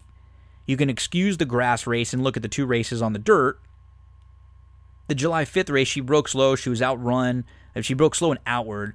She was she was okay from the back of the pack when she started to close. She just missed fourth. It was non-threatening. Little Miss Ellie's know, probably the one to beat in here. She had a fine start. She was hooked wide on the outside. She was outrun a little bit. Uh, she was about 10th, 8 off. She was 4 wide. She makes a big outside move. 4 wide at the top of the lane and really strong late for little Miss Ellie. We'll be using her in all exotics. Olay Silver reportedly training pretty well, and Flavien Prat jumps aboard after a slow start from the rail. She got stuck mid pack and then she kind of shuffled back to eight with nowhere to eighth with nowhere to go. And when she got room, she she tried to angle off the rail. It, it was an okay effort. She was not far behind Jan Jan. I think she's another one that you can probably use. But my top selection is going to be Magnolia's Hope. This five year old mare has had some issues. She's only raced five times, but she's done her best work in her last two starts for the new barn for Wong. On June the 28th, it's a good start. She settles in third, fourth. She's a couple lengths off. She ends up moving up to third. She's three deep. She makes a bid before the top of the lane. She tries really hard down the center of the track, but she's just second best. And it wasn't surprising. She needed the race. She hadn't raced in almost 14 months. She comes back on July the 26th. She steps up against Calbred Maiden Special Weights. Slow start. She's you know rushed up onto heels. Then she gets shuffled. She takes back. She angles around five wide. It was just a bad ride. She's at the six path down the center of the racetrack. Now she's going to go third off the long layoff. She's drawn to the outside. There's not a ton of other speed in here. She's going to drop back in with Calbred Maiden Claimers. And I mean, she's drawn well to just send hard. If somebody else goes, then maybe she sits. But I think the outside draw for Magnolia's Hope, the number 10, I'm going to make a win wager on the Magnolia's Hope. I'm going to single her in one of the pick five tickets that we play. She's anything around four to one or so. I think you must use her in all of your exotics win wager. 10 8 6 2 9. 10 8 6 2 9 in race number four. We get to the fifth race, maiden special weights, Calbred's mile on the turf course here. The one Scooby, a slow start, took a bit to get going, was three deep at the back of the pack, was six off, made a nice four wide sustained late rally, and the stride looked very nice late. Now you're going to stretch out, you're going to try turf, you get Prat to stick, plenty to like. Warren's Candyman, the Deuce, I love this mare. Warren's Vanita. The dam of this one was an eight time winner. She was a multiple graded stakes winner. She was a grade one winner. She won 932000 She won on dirt, turf, synthetic, and on a wet racetrack. She did all of her best work going long. In the lone sibling Warren Showtime, we're going to see in the Oaks on Saturday. She's 5 for 11, 4 for 7 on the grass, multiple stakes winner, graded stakes placed. Capable first out barn. I just think this isn't an, it's this not, easy going long first time out. I'll throw her in one or two spots and maybe underneath. Teton Valley's Dam one going long on the turf. In her last start, she was asked for speed. She he was asked for speed. He broke in, and he broke pretty fast. And he was on the lead at the top of this uh, before the top of the stretch, but he faded. He's gonna have to prove he can go long, but he should be forwardly placed throughout, and the grass shouldn't be a problem for for Teton Valley. Ingest takes the blinkers off. He flew out of the gate, opened up uh, length and a half, and then was able to slow it down. I didn't really like the ride on on him. Kind of let Dynamite come right up on the outside, and then he was forced to, to try to battle back. He's quick. He Can take the blinkers off. Should be uh, should be in the mix. The the horses I'm, I'm kind of heavily interested in here are Big Fish, Big Talker, and Scooby. So Big Fish is is going to try the grass for the first time. He's raced twice, sprinting on the dirt. Now he's going to stretch out his dam one on the grass. In his last start, he moved up from the outside. He was four lengths off. He just couldn't get to the pace setter, and uh, and the winner that day, Good with People, who was an easy winner. And then you have Big Talker, who's Dam was three for 17, won twice on the grass, produced four siblings, all turf winners. They have combined for $1.4 million. There are two that are graded stakes winners. He just didn't fire. It was his debut. It was a slow start. He was dead last. He was seven off. He just he was just never in it. But he's got the blood. He's got the pedigree there to improve. Let's go six one nine 61923. Rey Mysterio fan 619. 61923.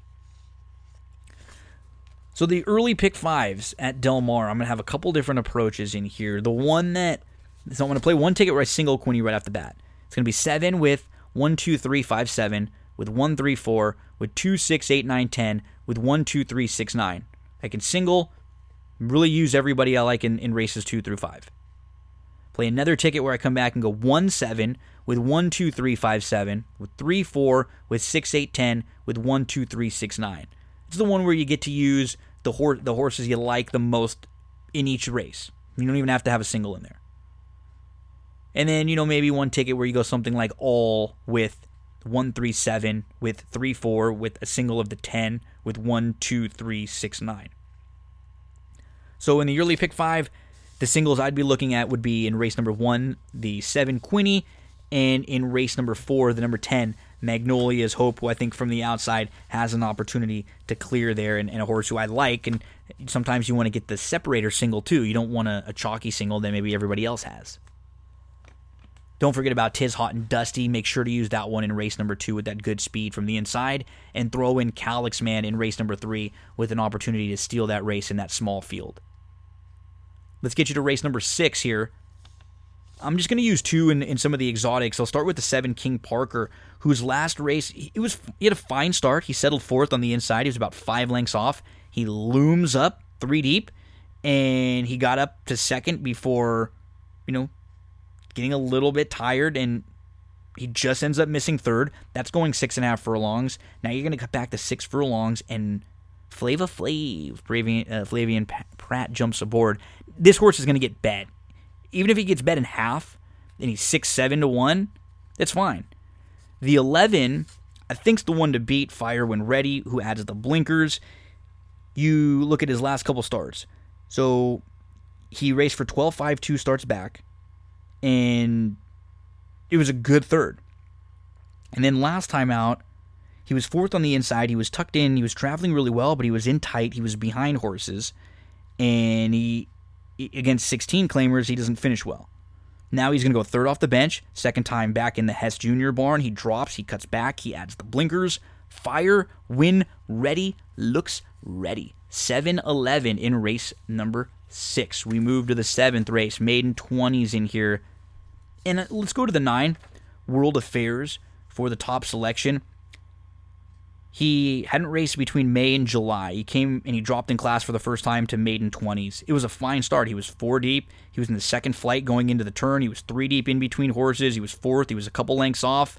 He it, it was grindy, but he just missed second and he outfinished Hudson River Road. And that was his first start in a few months. And that was only his second start since March of 2019. He has the right to just continue to get better lightly raced with upside. Street behavior, blinkers coming off. Now in the Mulhall barn, looks like a major pace factor from the outside, stretching out from uh, five and a half furlongs to a mile. Legit sprint speed there. And the three, Hudson River Park, didn't break well, but he loomed up four wide and he was dropping in class. That was the first time against maiden claimers. Now O'Neill claims him, step and uh, brings him right back, stretches back out from six and a half to a mile. Obvious contender. So it's 9 10 3.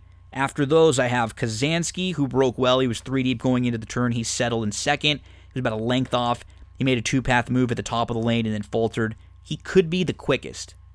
Or, or maybe he's sitting second or third if, you know, street behavior ends up going from the outside. But he's going to be forwardly placed in here. And the one sharp speaker, who was dead last, he was 10 plus off. He came running late. He wasn't far behind Hudson River Park he just has to continue to progress. For this barn, whereas Hudson River Park, we can kind of project that he will improve a little for uh, O'Neill first off the claim. 9, 10, 3, 4, 1. I have 9, 10, 3 on that top tier in race number 7. We move to race number 8 in here. Won't spend as much time on this race because I'll, I'll be spreading out a little bit, but I will go to the 8 Plum Wild. There is just not a ton of true horses who want to take back and close. I think there's three or four of them, and Plum Wild feels like she's going to get a great trip. Her last start, it, it wasn't a bad beginning. She was a couple lengths off on the inside, but then she got caught in between. She shuffled back inside. She was back to last. She ends up moving in between horses, but she's in traffic. She couldn't end up hitting a hole, and there wasn't a ton of passing late. It's a better than looks race on paper, Plum Wild last time out. And you look at this race, you've got, you know, Legs Galore, who's got big speed. Habanero is going to be close. Hotitude's really quick. And Liberalism's really quick. There's going to be speed going five furlongs, you could imagine. Plum Wild could get a great off the pace trip in here using the 8 Plum Wild and all exotics, along with the 9 Smiling Annie, who Settled in third, but got shuffled back in between horses, lost a few lengths and momentum, angled outside, and just missed second. She should be right there. We'll use the 8 9 everywhere, along with the 4. Maybe Legs Galore is just the speed of the speed. She was so impressive in her turf debut last time out. Don't forget about the 10. Queens, Becca, and Jane. What's wrong with the trip that she sat two back when sprinting? An easy excuse when she went a mile last time out, going long. Maybe just didn't want to go that far. 8, 9, 4, 10, and then the 6. Hautitude, maybe a wild card here. Eh, she's another who is just, she can flat fly. And maybe she's just quicker than most in here. So let's use her just in case too in, in some other exotics. It's 8, 9, 4, 10, 6 there in race number 8 at Del Mar. As we move to race number 9, the Rancho Bernardo. The two into chocolate has the opportunity to sit a great trip. Um, not too far off the lead in here. She's run well at Del Mar before, and she's going to go second off the short break. So into chocolate we'll use in all exotics. I'll take a shot against Gingham from the rail. I think she may not get the, the most beneficial trip in here. So we use the two, the five sneaking out feels like the one to beat. Amuse, I like the fact that Mandella is putting her back in this spot. She didn't run well on the grass last time out. It was like a, a head scratcher why she ran so poor. But if she replicates the effort two starts back, she shouldn't be too far out of this race, and I've always been a fan of hers. And then we look at the eight, unique factor who just tried a, a much tougher group against the grade one uh, Madison Company last time out at Keeneland. Two, five, six, eight in race number nine with Into Chocolate, the top selection there. In race number 10, I like the four. Eddie's sister. I'm to have 4 1 on all exotics and then four one six on a couple others. So Rocky Causeway is the horse to beat. In his last start, he drew post 12. He broke out. He was three deep going into the turn, and then in the second flight, he ended up settling fourth. He was a couple lengths off. He angled out four deep. Good second. Get a better trip, saving ground from the inside. She might have to run down Eddie's sister, who has sprinted twice and is now going to stretch out. She didn't race between November and July, so she needed the start last out. Her dam was a multiple winner on the grass. She's going to go second start off the layoff, stretching out. Three turf winning sibs. They were a combined 12 for 23 and earned 585000 on the grass. She's a half two Surcat Sally. Multiple graded stakes winner who was 5 for 6 on the turf. Eddie's sister, the one to catch in here, Rose's Crystal, who took up at the start, was back to last, was bumped around, was steadied into the turn, and was late on the scene. She could improve with that race under her belt now. And I don't really love anybody else in here. It's 416 in race number 10 at Del Mar. So a couple looks at a, a pick five. We'll, we'll just take this one look at the pick five maybe. In race number six, let's go 7 11 with 3 9 10, with 4 6 8 9 10, with 2 5 6 8, with one, four, six. Always put them in order so that way, you know, if I ever have to shorten up, you know, uh, who I would cut and, uh, and, and how I would place them. So Friday at Del Mar, there's your Friday Del Mar card. Let's talk about it as far as a stable duel is concerned. So you hear me talking about stable duel with the daily horse racing contest, and stable duel is back with a big Friday. Games available at Ellis Park for five bucks. You can get in the Ellis Park contest. At Monmouth Park, you can get in a contest for 10. Or at Del Mar, you can play in a contest that pays out only the top 10 players. It's a $25 entry. Or you can play in just the regular Del Mar Friday contest for a $10 entry. Remember, this is building your lineup based on a salary cap. You have a $50,000 salary cap, and you have to put together a, a lineup of 10 horses throughout the card, and horses are based their prices are based on their morning line. So horses who are the big morning line favorites are going to cost you more. You can't pick the favorite in every race. One thing you're you're trying to do here is identify which races do you feel like these horses are going to get bet down. Obviously, you're trying to, to pick winners, right? You want to finish in the top five. You want your horses to pick up points. But for me, when I'm looking at the races, who's going to get bet down? Because that's where you get your value. If a horse is six to one on the morning line, but they end up going off at five to two. That's nice because you paid for a six to one shot, but you've got a five to one, you've got a five to two shot. That's what you want. So let's get to race number one. I'm okay with paying up in the first because I like Quinny at 8,500. I would be fine with Miss Flawless at 8,000, but I would prefer a Quinny. if you don't want to spend up that much early, maybe Lexington Grace at 7,000. What's nice about this contest is she picks up pieces. So even if she's second or third, that's she does that consistently. And maybe you don't want to spend a whole lot early and that would be the two clearly gone. It would only cost you 500 bucks. I'm fine with that one. In the second, I'm going to go to the speed of Tiz Hot and Dusty at 3,000 from the inside the three natural history at 7,000 or the seven drip and sauce at 8,500. If I'm spending up, it would be for one of them. In the third, the number four Calyx Men only costs you 750. And in a small field like this, with an opportunity to get out front and steal the race, this could be the type of race that separates you if you could use Calyx Men at only 750. And if you want to spend up, it would be big score at 9,400. But look at the difference there. If we can get away with getting Calyx Men even just to run second at 750, you give yourself so much more leverage and, and flexibility the rest of the way through. In the fourth race, I like Magnolia's Hope to try to go gate to wire from the outside at 5,000. That's the number 10. The 8 Little Miss Ellie, if you want to spend up at 8,000. Get him Tiger at 6,000 or Jan Jan Can, the 2, if you don't feel like spending as much. In the fifth race, I would be fine spending up here with either Big Fish or Scooby, 7500 or 8000 for either one of them. Big Talker, if you want to spend less, would only cost you 750 An upside play there. In the sixth race, I'm going to play King Parker, the seven, mainly because I think with Prat, this horse is training well. He's cutting back. This isn't the strongest race in the world. I just think he's going to be a much shorter price on the than he was on the morning line. So I'll use the 7 everywhere at 500 only and Firewind ready at 6500. You know, I'll probably I'll probably play one lineup where I, I include him here.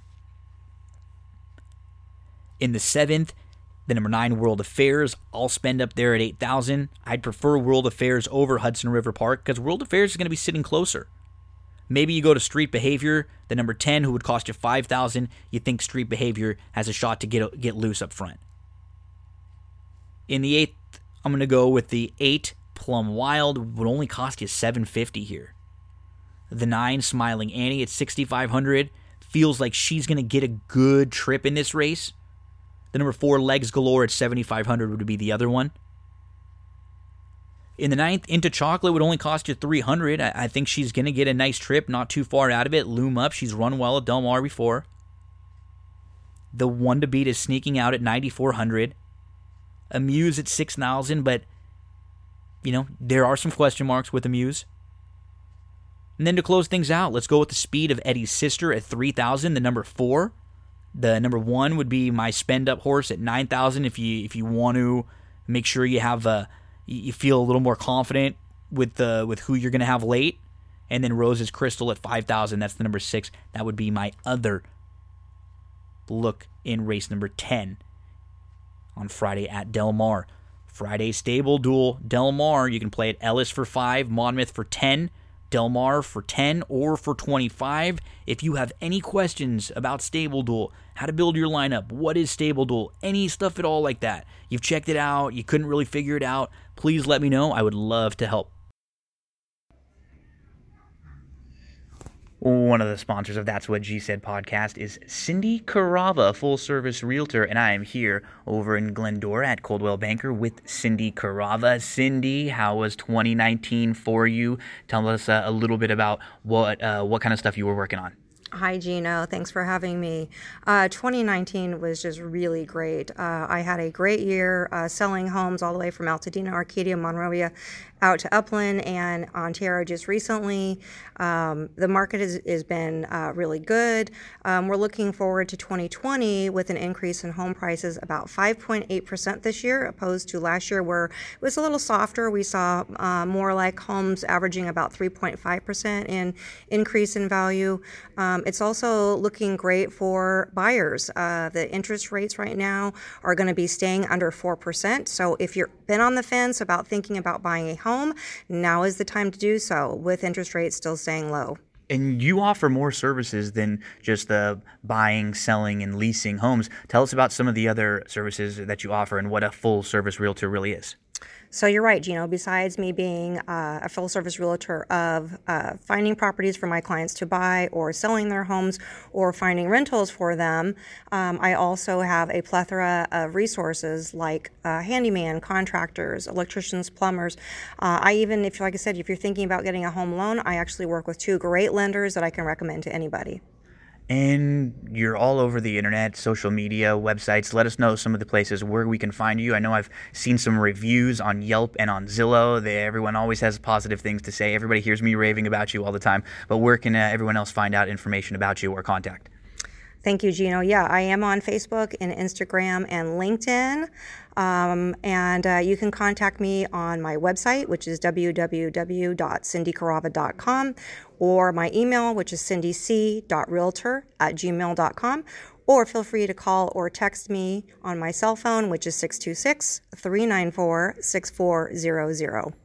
Cindy is awesome. She's one of the kindest and most genuine people I've ever met. I promise you, you will enjoy every minute you interact with her. So thank you very much, Cindy. Uh, appreciate all of your support from That's What G Said podcast.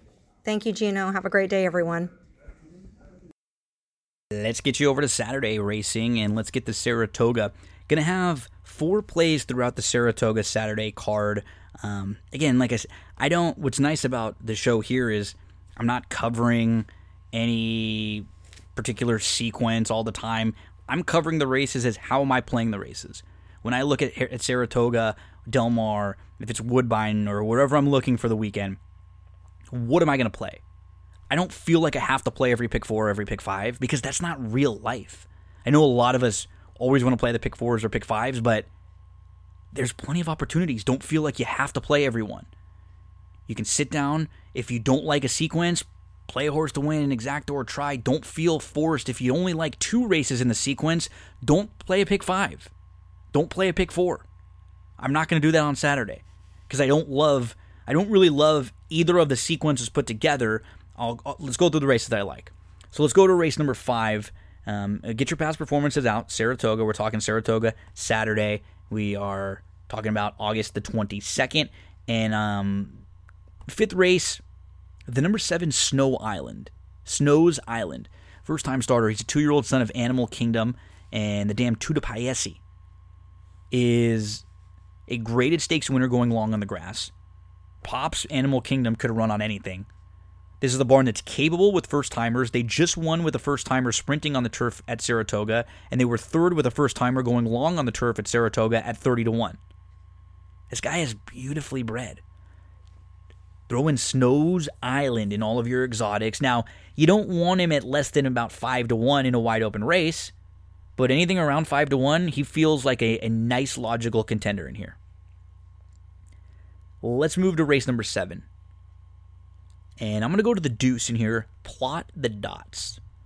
So, in his last start, he tried the turf for the first time. He was bumped around at the start. He got off the rail. He was in the two path. He was fourth, a couple lengths off, and he was chasing really slow fractions. He made an early wide move up to press in the three path. I didn't really love the ride. Four wide bit at the top of the lane where the winner saved all the ground. Yeah, so second time on the turf, there's a lot more upside. Let's hope we get a little better trip. I think sitting just a couple lengths off of it in here and maybe getting a jump on some of the deeper closers. It's the two. Plot the dots. Anything around four to one will make a win wager. In race number eight, let's go to the number five, Winston's Chance. So, Winston is showing a little more speed in his last couple starts since Carmouche jumped aboard. But he doesn't, he's very versatile when you look at his running style throughout his career. And even in his last couple, he's not like he's on the lead or very, very fast. He's just nicely sitting off the pace, right behind in, in striking range. Because he showed more tactical speed, I think he really fits well in here. He should be able to sit third or fourth. He likes Saratoga. He likes this trip. And he's got enough positional speed to put himself in a good spot. But if they're going a little too quick, he can take back. Make sure to throw the five Winston's chance into all of your exotics. Make a win wager if he's anything around 4 to 1. And then we get to the stakes. And I mean, on, honestly, on paper, where's the speed? Raging Bull is going to take back and make one run. Casa Creed, more likely a presser. Emis is going to be, you know, coming from off the pace, uh, a little more like tracking the pace. Got Stormy is probably going to be really close, and and that means Halladay is going to be on the lead. And what I like, you heard from the connections, uh, Todd Pletcher was quoted in a DRF article talking about how he asked to take back because there weren't a lot of horses winning on the Saratoga front end on, on the turf course there. And of course, you take back, and then some like it Hot Brown ends up going gate to wire. They chose to sit off. Even though Halladay broke well, he tracked in second. He was a couple lengths off. He tried to go after the leader. He actually loomed up almost on even terms, but then some like it Hot Brown kicked clear. I'm expecting they get more aggressive with with you know the fact they said that they came out and said they're going to get a little more aggressive. So Halladay, to me, is the one to uh, to catch and the one they'll all have to beat at Saratoga on Saturday. So those are your plays for Saratoga on Saturday. In the fifth race, the number seven, uh, anything around five to one. In the seventh, the number two, plot the dots, anything around four to one. In the eighth race, the number five, Winston's Chance, anything around four to one. And in the ninth race, the number five, Halladay, anything around three to one. That is Saratoga Saturday. Let's go from Saratoga on Saturday to Del Mar on Saturday. And it's Pacific Classic Saturday at Del Mar. Not a big field, but we will get to see maximum security making a, another start, and, and, we'll see if he's going to be able to pro- keep progressing for the the Baffert barn. He's obviously a polarizing horse with everything that's happened and with everything that's going on with gone on with Baffert in the last year too. Kind of a polarizing, uh, you know, marriage now with with maximum security and with Baffert. We'll get to that race in just a bit. Let's start in race number one. These are maiden specials, two year olds, five and a half furlongs. These are fillies. And the two Princess Noor, the dam was a graded stakes winner on the turf. They paid 1.35 million for this one. And she's debuting for Baffert. She looks to have some ability. I like the other Baffert here. I, you say the other Baffert, Flash Magic, who she could very well go favored. She, her dam, Glinda the Good, was four for eleven. She earned two hundred twenty-six thousand. She was a multiple stakes winner. She was graded stakes place, and Glinda has produced three foals to race. One of them was Good Magic. All three of them have been multiple winners. Good Magic is three for nine, 2.9 million in earnings. Won the Breeders' Cup Juvenile, won the Bluegrass, was second in the Derby, won the Haskell. Flash Magic Prat jumping aboard, some quick works over the racetrack, a nice strong pedigree, and uh, win early pedigree too. Precocious good magic. Flash magic, I prefer. And I'm going to play a pick five or a single flash magic right off the bat. In race number two, I would just use two and three. Looks like Square Peggy's got some pace. Little Grayson's quick, but she can sit. She's pretty versatile, and she looks like she's the one to beat trying to come right back at the same spot. Loud, loud music has some pace. Wandering Patrol coming off a long layoff has some speed. Can't imagine she's too far out of it. And a Fantastic has some speed. Unchain Her Heart has some speed. I think the race sets up very well for Noor Khan. The number three, if we get anything around seven to two, I'll make a win wager there. Let's use the two and the three in our pick five, and maybe a win wager on Noor Khan based on price we move to race number three, and this is the Green Flash five furlong turf sprint here. The seven could end up being a really nice claim for Sadler. Chaos Theory, who, you know, you could see he wasn't far out of it against Graded Stakes Company turf sprinting and he was claimed for 62.5, but now he's stepped up and he's protected in a great spot. He's got a couple really quick works for Sadler, including one over this Del Mar turf course. And when you see the rate, the way this race could shape up, you have to imagine Toro is really quick. He's going to be flashing some speed. Thanks, Mr. Edison's going to be flashing some speed. Mike's Tiznow from the outside is going to go. So, Chaos Theory should get enough pace to run out in here. If he doesn't, it may be because Mike's Tiznow on the outside just cleared the field and flew. I mean, he can fly, but will he be fit enough?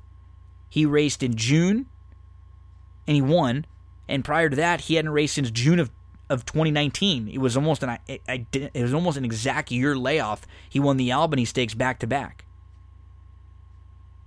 Will he be ready in a tougher spot against some legitimate turf sprinters? He should get, you know, an opportunity to clear that field. The three Baja Sur, third off the bench, he should be pressing. He wasn't too far behind Mike's Tiznow.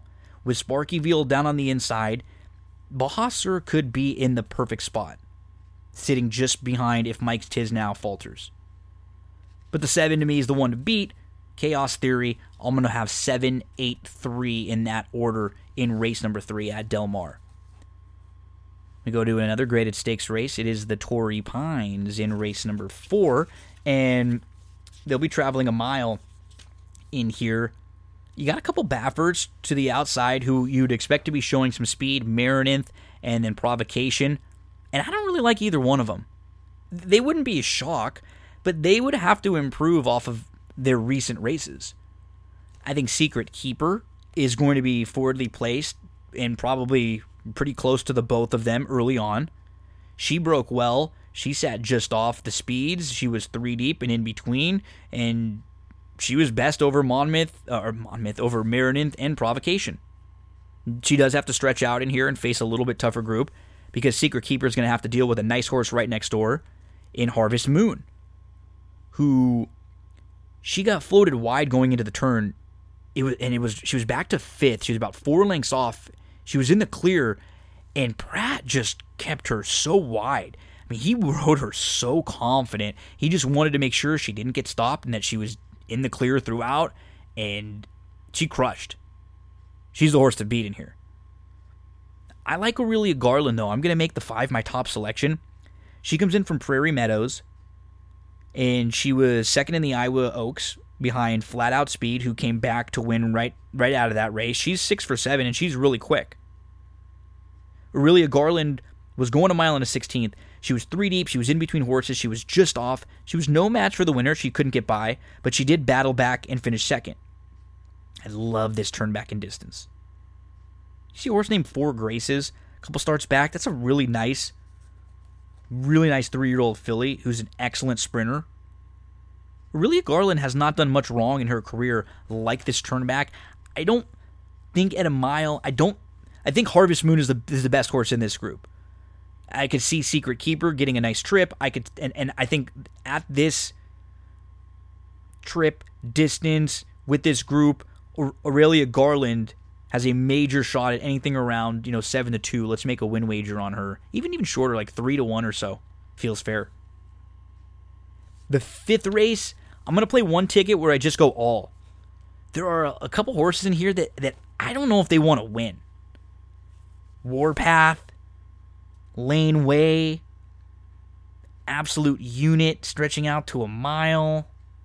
I, I, we've seen these horses frazzard. I don't know how much they want to win. Divine Armor is going to try the grass for the first time. So I'm going to play one pick five where I just go all. I'll play another ticket where we end up going four, five, eight, 10, 12, 6. The four camaraderie, I would be surprised if he's close to that high of a price. In his U.S. debut, after finishing second in his career debut over in Ireland, he ends up settling fourth, fifth. He's about three lengths off. He's in the two path. He makes a three wide early bid, but the winner had already snuck away up front, and he was not bad that day in a big field. It was his first start since January. Every right to step forward, second time for Sadler. Make sure camaraderie is on your tickets.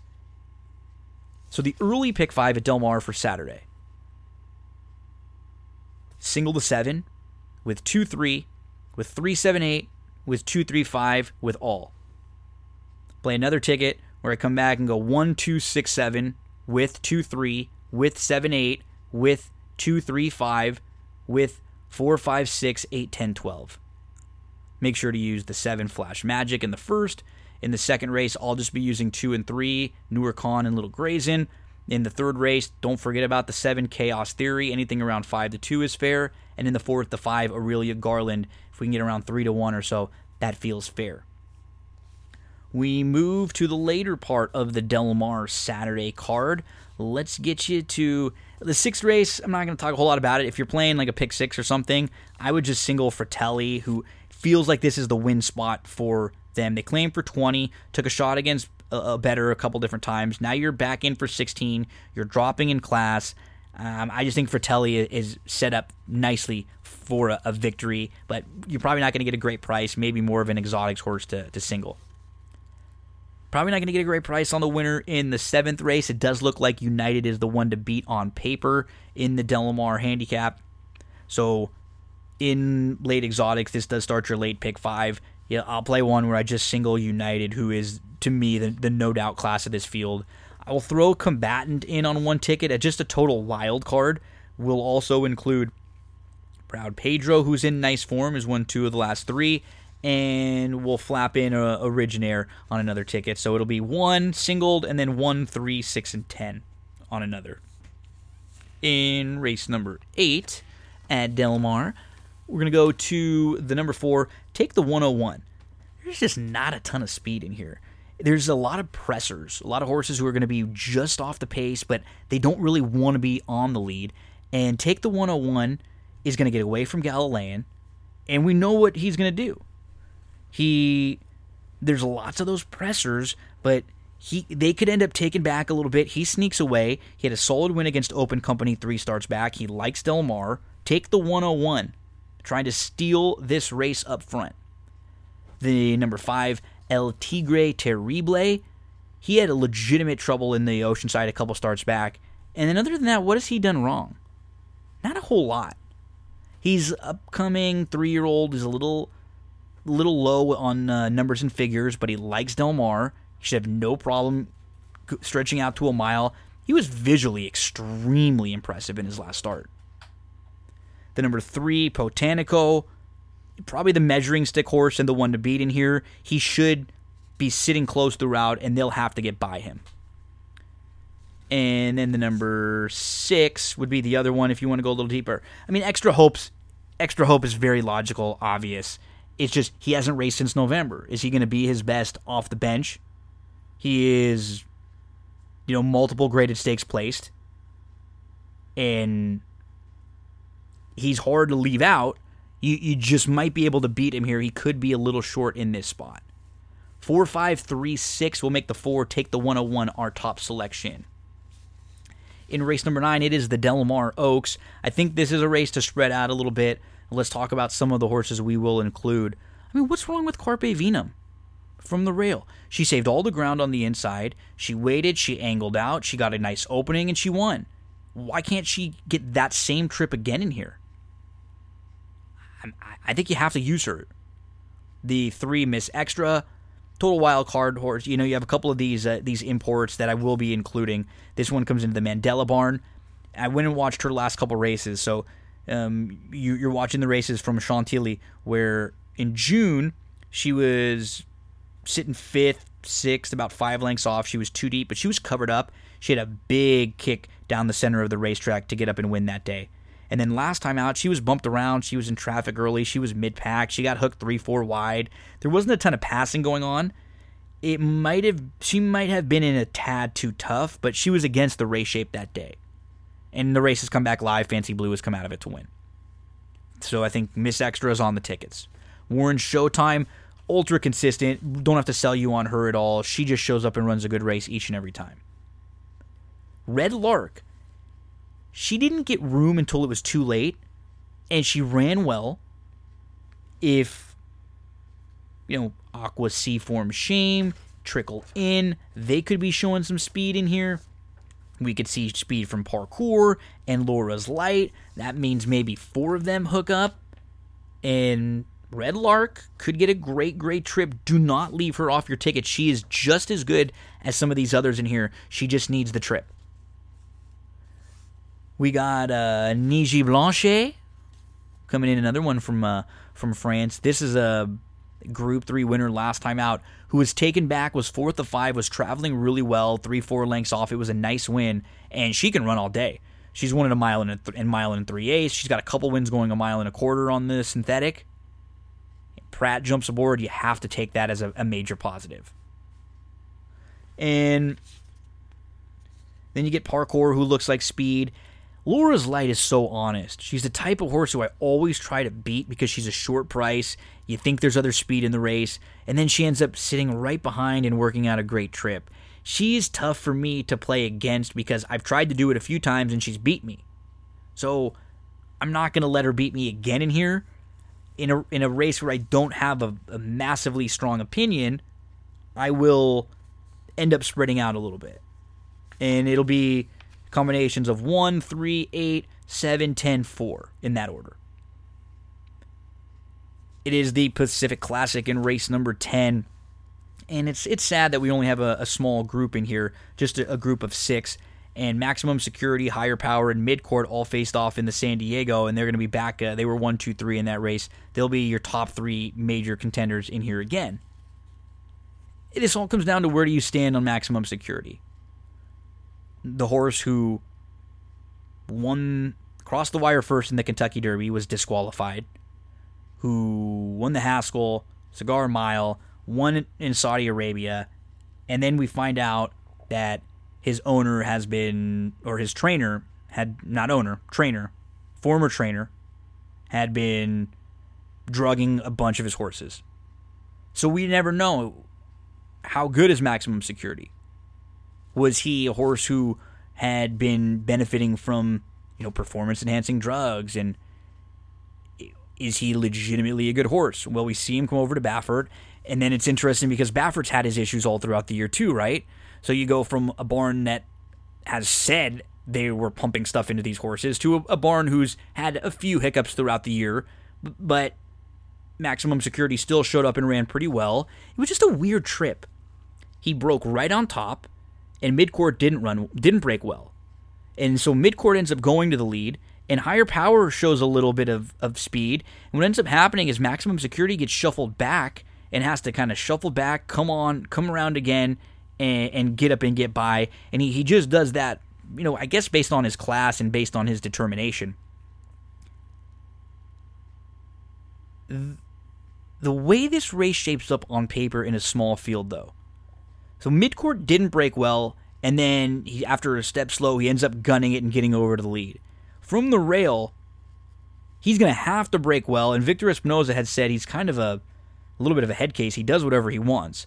But I'm still expecting midcourt to break and be right there from the inside. Then I think maximum security, he's going to be, you know, either on the lead or right there battling with midcourt. Higher power isn't going to be up as close, which will benefit him. He tried to sit a little bit closer and, and just not let them sneak away from him last time out. But that's not really what he wants. I think he's a little bit better when he can kind of relax. He's not as quick as those other two. He's going to be better if he can just take back, relax, and sit off of them. And he was your romping winner of the Pacific Classic where he just got a perfect, you know, that kind of a trip he'll be farther back, but I think that will really benefit him more. Maybe three or four lengths back here. No issue with a mile and a quarter. He's run really well going this far. And that's where he may be able to even things out with this group. It's going to come down to midcourt and Dark Vader. They have to put the pressure on maximum security, and then higher power gets the trip. What do you do with Sharp Samurai, who's a total wild card? If this was a mile and an eighth on the dirt, I would like him a little more. Mile and a quarter concerns me.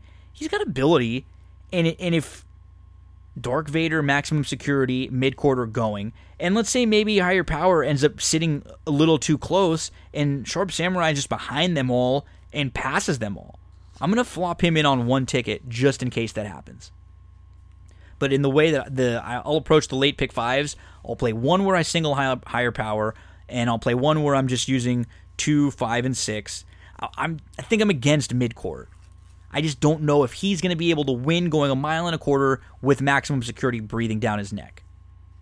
So it'll be two, five, and six for me in the Pacific Classic. To close things out in race number 11 at Del Mar, final race of the uh, the Saturday card, I'm going to go to the five. Um, and that is Salvatore Mundi. To me, four, five are sort of on a, a tier above everyone else. Salvatore Mundi had a brutal trip. He was tucked inside. He was fourth. He was three lengths off. He was waiting. He had nowhere to go. He was backed up into. He got shuffled. He tried to angle to the outside. Then he tried to angle back inside. Then he tried to go in between horses. He had to alter again, uh, again alter course late. He was really unlucky, and he only was beaten half length that day. Now it's third start off the long layoff. He should be set for his absolute best. He's going to take one small step forward, and he should be right there. His rival right next door, Shadow Sphinx, is no slouch, though. He just sat close up right off the lead. That was off of a long layoff. He hadn't run from January of 2019 to June of 2020, and he just sat right there and looked loaded, looked a winner all the way around the track. So it's 5 4 on a top tier in the 11th for me. We'll also include the 6 Colossi. So he was off from December to June in June, he didn't run that well. He needed the race. He got in some trouble. He was wide. Just put a line right through it. It was like a fitness type race. Then he comes back on July the 24th. He takes a good step forward. One more small step forward. He's right there with these top contenders. Look back to last year. He's got a race where he's just beaten by United. That race sort of jumps off the page. And then the 12 would be the other one for me um, to include in here. Knee deep in snow, blinkers off, just a total wild card. Could this one get aggressive from the outside and try to steal this race? We'll use 5, 4, 6, and 12 in race number 11 to close things out. So let's talk about the late pick five. A couple different approaches to this late pick five. Some must use horses in the sequence. In the eighth race, the four take the 101. Anything around 5 to 1 will make a win wager, and in the 11th race, the number 5, Salvatore Mundi, is a must use. You can play one big ticket where you single with United in the 7th, and you go something like 1 with 3, 4, 5, 6, with 1, 3, 4, 7, 8, 10, with 2, 5, 6, with 4, 5, 6, 12. And then I'd come back and play another ticket where I, I used a, a few others along with United to start, and I would single higher power there. So I would go 1, 3, 6, 10 with 3, 4, 5, 6, with 1, 3, 4, 7, 8, 10, with 2, with 4, 5, 6, 12. Maybe you don't want to single higher power. Maybe you would rather single in the back end with Salvador Mundi. That's fine, you can do that. Or if you just want to play a much smaller ticket, you don't feel like spending a whole ton, why don't you single United to start? 3, 4, 5, 6, with 1, 3, 7, 8, you can use higher power and maximum security, 2 5, and then 4 5 to end. Much sh- shorter, much more affordable ticket, but feels still hittable where you might be able to get through a couple of these races with United, maybe only going too deep in the, the Pacific Classic, and maybe keying in on a strong opinion in the last. Good luck. This is probably one of the longer uh, uh, podcasts I've had in a while where I just sat and talked racing, which I kind of miss. It's fun to just sit down and go through almost every horse in every race, all the trip notes, um, go through the chart work and everything. So hopefully we led you to uh, some winners this weekend, whether it was at Del Mar on Friday, Saratoga Friday, Del Mar Saturday, Saratoga Saturday. We now close things out with a preview of SummerSlam. It's a big weekend in the world of wrestling. Saturday night, we're going to have NXT TakeOver, and then Sunday night, it will be SummerSlam. So Darren Zocali joins me to preview the SummerSlam card, the new Thunderdome concept for the WWE. Which matches are we pumped for? We predict what's going to happen and maybe what to look forward to because there's another pay per view just a week after. So, full SummerSlam preview with Darren Zocali for this Sunday's WWE pay per view. Kick back and enjoy. A big week in the world of wrestling, but like everything in 2020, it's going to be a little bit different this year. It is the week of SummerSlam, and joining me to preview this uh, this weekend's big event is our friend Darren Zocali. So, DC, I mean, I, th- I think like most, uh, normally at this point of the year, we probably have one or two um, celebrity involvements. We probably have one or two old veterans returning for SummerSlam, but it's a little bit different this year because, you know, they've been dealing with um, a, a smaller hand than normal with you know, folks leaving in and out for all the COVID stuff. They've been based out of the Performance Center in Florida, which we we know is going to change this week. So again, um, it's it's mixed feelings. I think with a lot of these things that we see because, like I'm sure you you love to turn on and watch the Yankees. I love to be able to watch the Dodgers, but it is a little bit of a bummer when you see the stadiums empty and no fans. Yeah, I mean, I'm thankful for what we have, but at the same mm-hmm. time, I mean, when SummerSlam was at the Barclays Center. I, I went to it with uh, with Amanda three years in a row. It, you know, we always look forward to it, and uh, I, I'm I am curious to see what they're going to be doing with this whole Thunderdome thing. Mm-hmm. The yeah, it's intriguing. It's, yeah, it's something else, you know. I mean, so I, I it's an added element, but we're going to do a little SummerSlam party. I'm going to put up the big screen in the yard. We're nice. going to have uh, some friends over. They're going to come over with some kids and stuff. So uh, we'll barbecue and everything like that. So we'll we'll have a good time watching it in the backyard. Yeah, you'll make the best of it. Absolutely. So, what, um, yeah, when we look at this show, and, and, before we even get into it, you're talking about the Thunderdome. So that's what what we've been hearing about for the last week or so.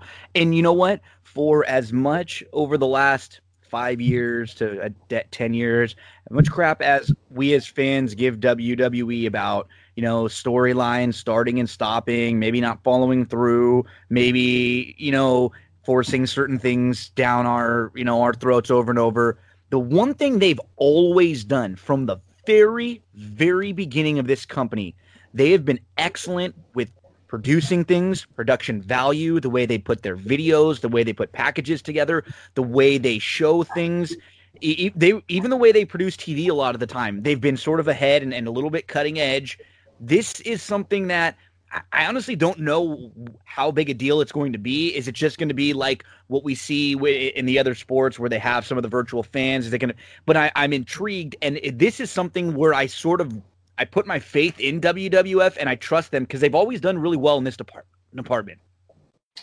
Yeah, I, I agree. Um, you know, I mean, Kevin Dunn, uh, who produces, uh, you know, he has some moments that make you cringe, but he also, you know, is responsible for a lot of the good things that they do from a production standpoint. Um, you know, he talked about the fact that it's going to kind of resemble the NBA virtual fan experience, but they're not going to be using these flat board facing cameras. That he said that there's going to be rows and rows of fans with enhanced chants and cheering.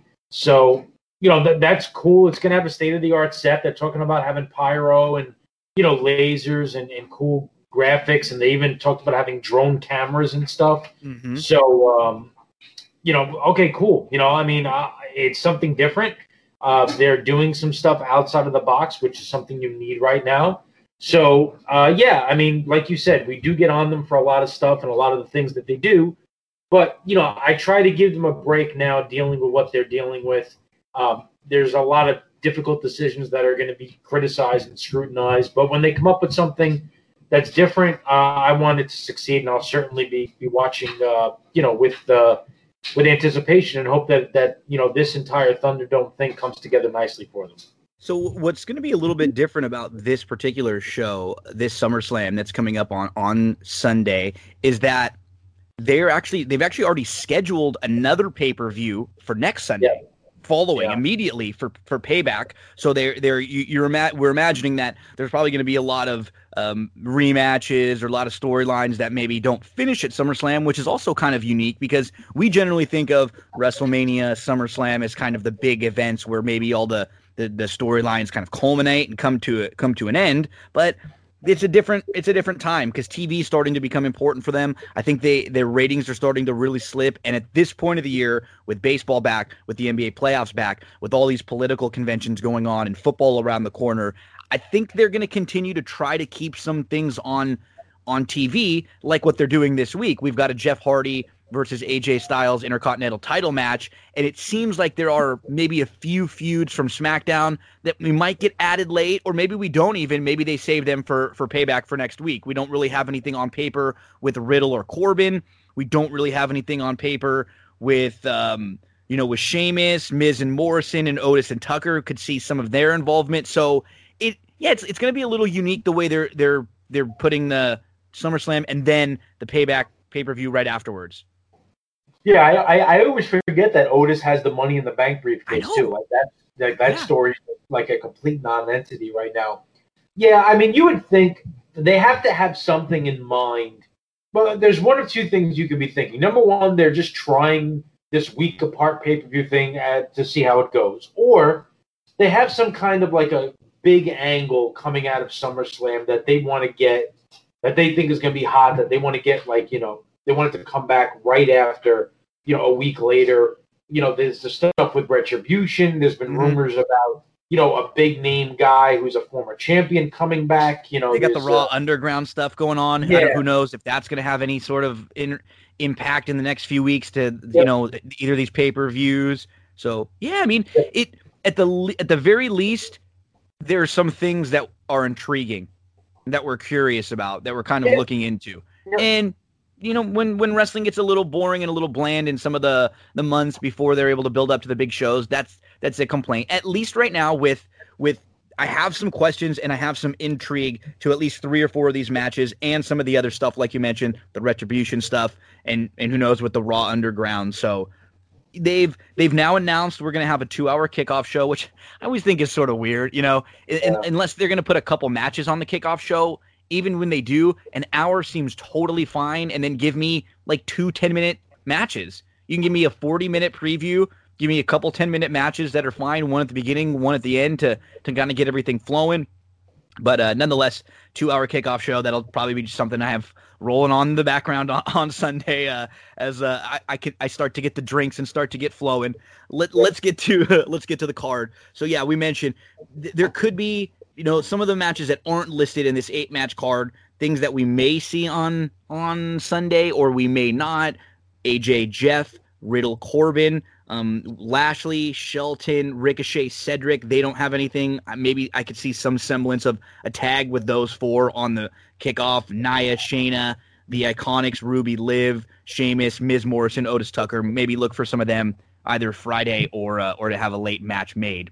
But we do start with the Street Profits versus Andrade and Angel Garza. You know, I like all of these performers for the most part, and I think they've done they the Street Profits came in and instantly were sort of in the tag team title range. They had that weird stuff going on with the Viking Raiders, and they're entertaining. I just, it still feels like it's not quite connected with with them. I do like Zelina Vega. I like what she does, but again, I don't think I like all of these performers. It just still feels a little bit missing. Like maybe everyone hasn't quite been elevated into their right spots. And I mean, we know with WWF WWE, they get very hot and cold with their tag divisions. Sometimes it's they get really into the tag and they're going to push them. And right now, it seems like this is just kind of like who who do we have that's left that we can kind of throw in the tag division? Yeah, you know, you're right. And there's been like you know teams that have just been thrown together to get matches. You know, like you know Ricochet and Cedric Alexander and stuff like that. Um, yeah, the tag division right now is is far from ideal. I mean, the, the Street Profits are entertaining. I mm-hmm. like them. I think they're they're fine in the ring. They're good. Uh, you know, the Red Solo Cup stuff is fun, and you know the whole thing with the poisoning of the drink is you know okay. You know, uh, it's fun. Um, yeah, but as far as the match, I mean, look from a from a standpoint of like athletic ability on paper, the Street Profits, Andrade and Angel Garza, probably going to be a very good wrestling mm-hmm. match. Yep. Um, I don't know if I'm totally bought into the storyline, and we'll see how I feel when the match is going on. But from a sheer wrestling standpoint, uh, I think it'll be entertaining from from when you look at it that way. Um, in terms of who wins, I guess the Street Profits probably retain, but you know, with Zelina, with with the weird storyline and the poisoning, you know, who knows? I mean, something wild could certainly happen with everything that they're doing there, but uh, I, I, actually think it'll be a fun match. Yeah, I agree. The, this will be one of those like once it once the bell flips, we'll probably forget a little bit about the storyline just being eh. Because you, as you mentioned, these guys can go. You know, there's going to be a couple great spots in here. There's always a good Montez Ford spot in one of his matches. So yeah, I, I like these guys, and we'll probably get a good 10, 12 minutes with them in the ring. Let's go next to this one is is a little strange to me. Um, Apollo Crews versus MVP. Now I like at uh, MVP the association of MVP Lashley and and Shelton Benjamin with the Hurt Business. I actually think they're putting them together is very good because the three of them apart, and in particular Lashley not being with them, he just gets lost in the mix. He he, he just you, you, kind of forget about him and how good and big and dominant he is. What's weird is that you know we're recording this on Thursday, Darren. Like on Monday night, Apollo had a clean pin over MVP right in the middle of the ring in an elimination match. And then Lashley eliminates Apollo. It just feels like the match that they're building to and that they've been building to all along is really Apollo versus Lashley because Lashley's the, the big monster. So this would this just kind of feels like it's a little more filling, maybe to payback next week, maybe just to kind of further their storyline. Because I feel like the match that we're all sort of looking for and circled is Lashley Apollo. I, I totally agree. I was thinking the same thing. Uh, I, I figured I, I, know Lashley like is not supposed to be at ringside because of the the, the win that uh, that Apollo had mm-hmm. uh, over Shelton. But my feeling is something's probably still going to happen. I viewed this as one of the ones that could get brought right back yep. around. Like, uh, you know, Crews wins and, and he faces Lashley next week. Um, I could definitely see that happening. I like MVP to be honest with you. I think he's done a mm-hmm. good job coming back. Uh, always liked him on the mic. He's an entertaining guy. Uh, I like what they've done with this hurt business. I think that the three of them play off each other very well. Um, you know, when he came back, I was kind of cold on it because it's been so long since, since, we've seen him. But I actually think he's done a good job. I agree. Um, yeah. It's this has been a little bit kind of lackluster at times mm-hmm. because the story is kind of weaved in and out. Okay, well, where is this? You know, like you said, it feels like the main rivalry should be Crews and Lashley, and I think we're probably going to get there at some point, and probably in the not too distant future. But uh, I, I, like Crews as a worker, and, and I've enjoyed MVP since coming back, so uh, I, I, think this will be fine. Yeah, there's this, there's the weird stuff going on with, with Ricochet and Cedric. Like if it may, if one of those guys turned, it wouldn't be surprising, or maybe they show up and they help um, MVP win the match or or it, for a DQ something. I could see some sort of a schmoz, like you said. This one feels weird to have this match back again, where it it feels like in the last few weeks Apollo's kind of gotten the better of MVP clean. So something schmoz schmozzy is going to happen and, and and have this build for for next week. Um, we get to Mandy Rose versus Sonya Deville, and we give the hair versus hair match. And we just got to mention when we talk about Sonya Deville, how about that scary story earlier this week, Darren, where there was a a a fan, a crazy fan, who was like trying to kidnap Sonya Deville and was found in her house, in her home. Just just really terrifying. Yeah, I mean, the fact that he was able to get into her house and stuff. I mean, that is some crazy spooky stuff. I'm just glad that she's okay. Um, but yeah, I mean, the fact that that goes on, and we, we have to realize, you know, these guys, you know, they're entertainers and they're in the spotlight, and you know, uh, you know, whenever we see them in person, we want high fives and stuff like that. But you never really see the other side of it, you know, where you can understand why. Somebody, mm-hmm. yeah, why they could be a little bit apprehensive because you know this stuff does go on and. It, it's a scary reminder when a story like this pops up. I'm just glad that she wasn't there when the guy showed up and that they were able to arrest him and that Sonya's okay. But yeah, this was scary. Because yeah, you know, finger, fingers crossed, everything's going okay. Because right now, this is the biggest push and the biggest run of Sonya's career, and I got to admit, she has I've been very impressed with with when she's given time on the mic. I think she does a pretty good job. She's actually come off very real to me, and we know that she's a, a real badass behind the scenes. She's an actual legitimate fighter. So she I think this stuff with Mandy, it's kind of drawn on for a while and it's it can get a little silly sometimes. But hey, when when Man and the Miz and, and Morrison doing the the hair stuff a few weeks ago was just roll your eye. It's like one of those comedy segments where when we're watching, you just don't want your wife or your friends to walk in and see it. You know, you're like holding the remote, like I hope nobody sees me watching this. Um, but but the way that Mandy came back with a, a nice fire last week. These two, I, they have good chemistry. They're good friends backstage. I think they'll get a. I think Sonya will get a good few minutes out of Mandy here, and it, I think at least there'll be some intensity. And I'm not, I'm not, I'm not like gonna just skip right past this. I'm actually sort of intrigued by this match. Uh, I like the story. I think they've done a great job with yeah. it. Uh, because if you if you follow uh, you know Sonya on, social media, or if, if, you're a heterosexual male, you definitely follow Mandy on Instagram. Uh, but you know, prior to this starting, Mandy's Instagram account was always like loaded with her and Sonya. Uh, they did everything together in, in real in the real world. Uh, and when this started, that all like stopped.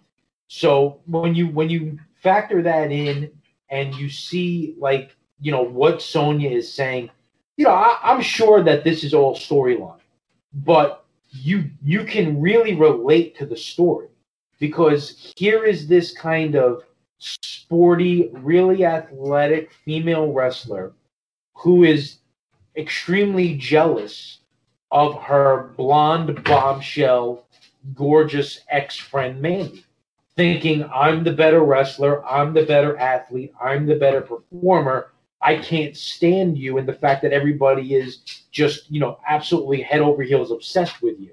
Uh, it's a good story. It works. I think the two of them have done a great job with it. Uh, they've they've played off each other very well. In terms of the result, I have a hard time believing that Mandy Rose is going to have her head shaved. Um, I know. Right. I, I, can't see that happening. No. Crazier things, I guess, have happened, but that would be really surprising to me. Um, it would. I, I just can't see it. I, I just can't see it. it. I can't see it happening either. But I mean, look, it's been a really good story. Uh, if, this, if, this, is the blow off, I I would say that the two of them have done a really good job with it. I agree. I would love to see the. Here's what I I, I think that Mandy is still a cut below, you know, the the title, and Sonya might be, but but with no Charlotte, with no Becky right now. I like ba- Bayley. I love what Bayley and Sasha have been doing. I think they've been doing a great job. I love Asuka we've been getting a lot of them in that title picture for a while. A little new blood, one of these two injected, whether either one of them, even if it's Sonya, you know, even if it's Sonya with Oscar or whatever it is, I think would just help freshen things up a little bit. So maybe whoever wins this can get sort of elevated and at least give them a, a shot at a, a, a match or a, a pay per view for a month, so, sort of storyline. Um, because we're going to get to the, the women's matches next. And and I will say, the very beginning when Bayley was heel, I didn't like it at all. I did not like it. I thought this is stupid. Bayley is the one of the best baby faces you'll ever have. How could you ruin her as a baby face and you turn her heel? I will say when Sasha and her teamed up, they started to find some things because we know how good of friends they are. We know the chemistry they have. And Bayley was able to kind of just sort of play heel wrestler like she would have seen growing up and she started to do it pretty well. She's doing a lot of small things that I like. We could tell how much WWF WWE is uh, uh, watching so much of the old stuff. I'm getting the WWFs in there now. Now as we watch so many uh, Summer Slams and uh, and Survivor Series from the olden days, but they, I like all of this. It the only th- problem I have is that we feel like we've been waiting for this Bayley Sasha blow off match for years now. I mean, years. They really haven't had a match feud since they've come up from NXT, and they had that incredible Brooklyn match at NXT that everybody talked about as one of the greatest women's matches ever. We sort of assumed they would go right into it, but they've been playing off of each other very well. It's I think we're all just waiting. Like any of these weeks, it could be the week where they lose maybe all of their titles, and and it could start right here. Very easily could see Sasha winning both of them you could see Sasha winning one here and maybe one that pay, payback the or Asuka winning one here and maybe one the next week. I could see them, you know, losing the tag belts the next week. With with them having three titles, I really could see anything happening over the next week and a half to two weeks. So, in the old days when storylines were built up for months and months and months, where they started to like drop hints at things that were going to be happening especially going into WrestleMania season. I would say that what I would expect is that one of them is going to lose on Sunday, and there's going to be some blame on the other one for the loss. And they're going to start to plant the seeds for the blow off to come at WrestleMania. But we don't really see seven, eight month storylines anymore. Now, they could do it. It's possible. Um, and to be honest with you, that would probably be the smart way to go about this. Mm-hmm. So to have one of them get beat for some silly reason, maybe like the, the, other, because the other one's fault. Yes, yes. Trying to help where, each other, and you know, yeah, where it doesn't just totally flip on its ear, but they start to plant the seeds for the blow. uh, and the blow off would come at, at, WrestleMania. That would be my guess. Uh, I think that that Bayley has certainly improved her heel character, as, as you said. Sasha's a great heel, in my opinion. Um, I do think that there's there's so much talent in the women's division that to have all the belts on two girls kind of rubs me the wrong way. Mm-hmm. Yeah, um, and I don't know how long you can get away with that, but I, I think the stories worked well. The two of them work very well together. You would think it's going to be leading towards Sasha versus Bayley in a significant spot, probably at WrestleMania. Um, I mean, look, I'm not a WWE writer. If I were doing this, I would plant the seeds here.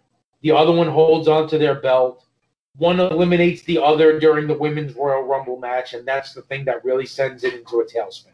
I mean, that's probably what I would do here. We'll see what happens. I'm curious. There's a lot of different ways they can go. And hey, you know, Sasha versus Asuka, Bayley versus Asuka. Yes, please on both of those. They should be two very good matches. Completely agree. I, I, I like. I'm into the women stuff. I think this has been the women they've done a really good job with the women in, during this pandemic era. And the next couple matches we're going to start to talk about, I, I, think they've done a pretty good job in the pandemic era also. For, let's get to the Strowman versus the Fiend first, and then I think the two matches that have sort of been built the most we'll talk about um, at the end.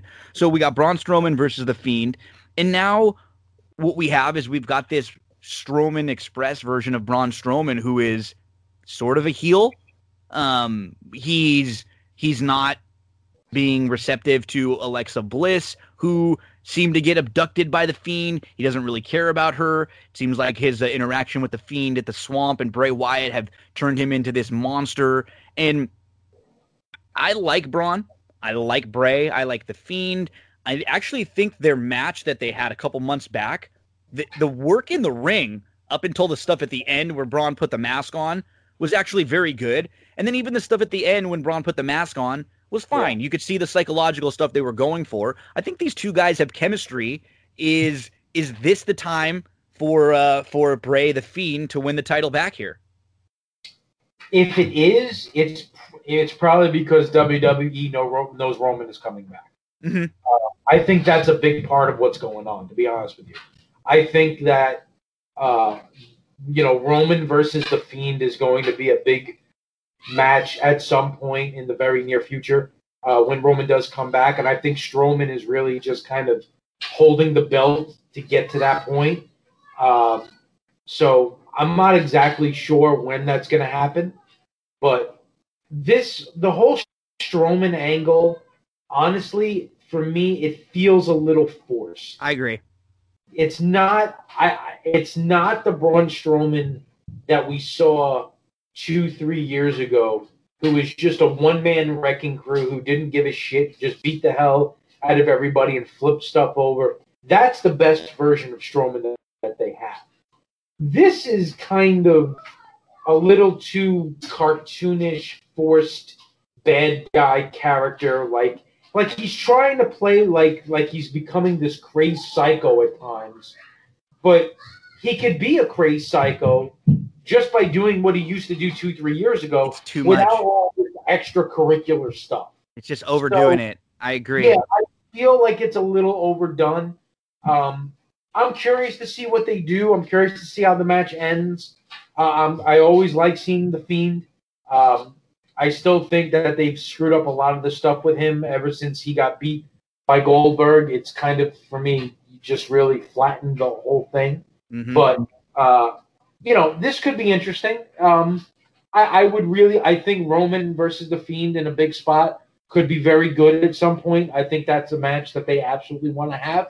Uh, maybe this gets us there, but yeah, the Braun Strowman stuff has been a little bit forced, in my opinion.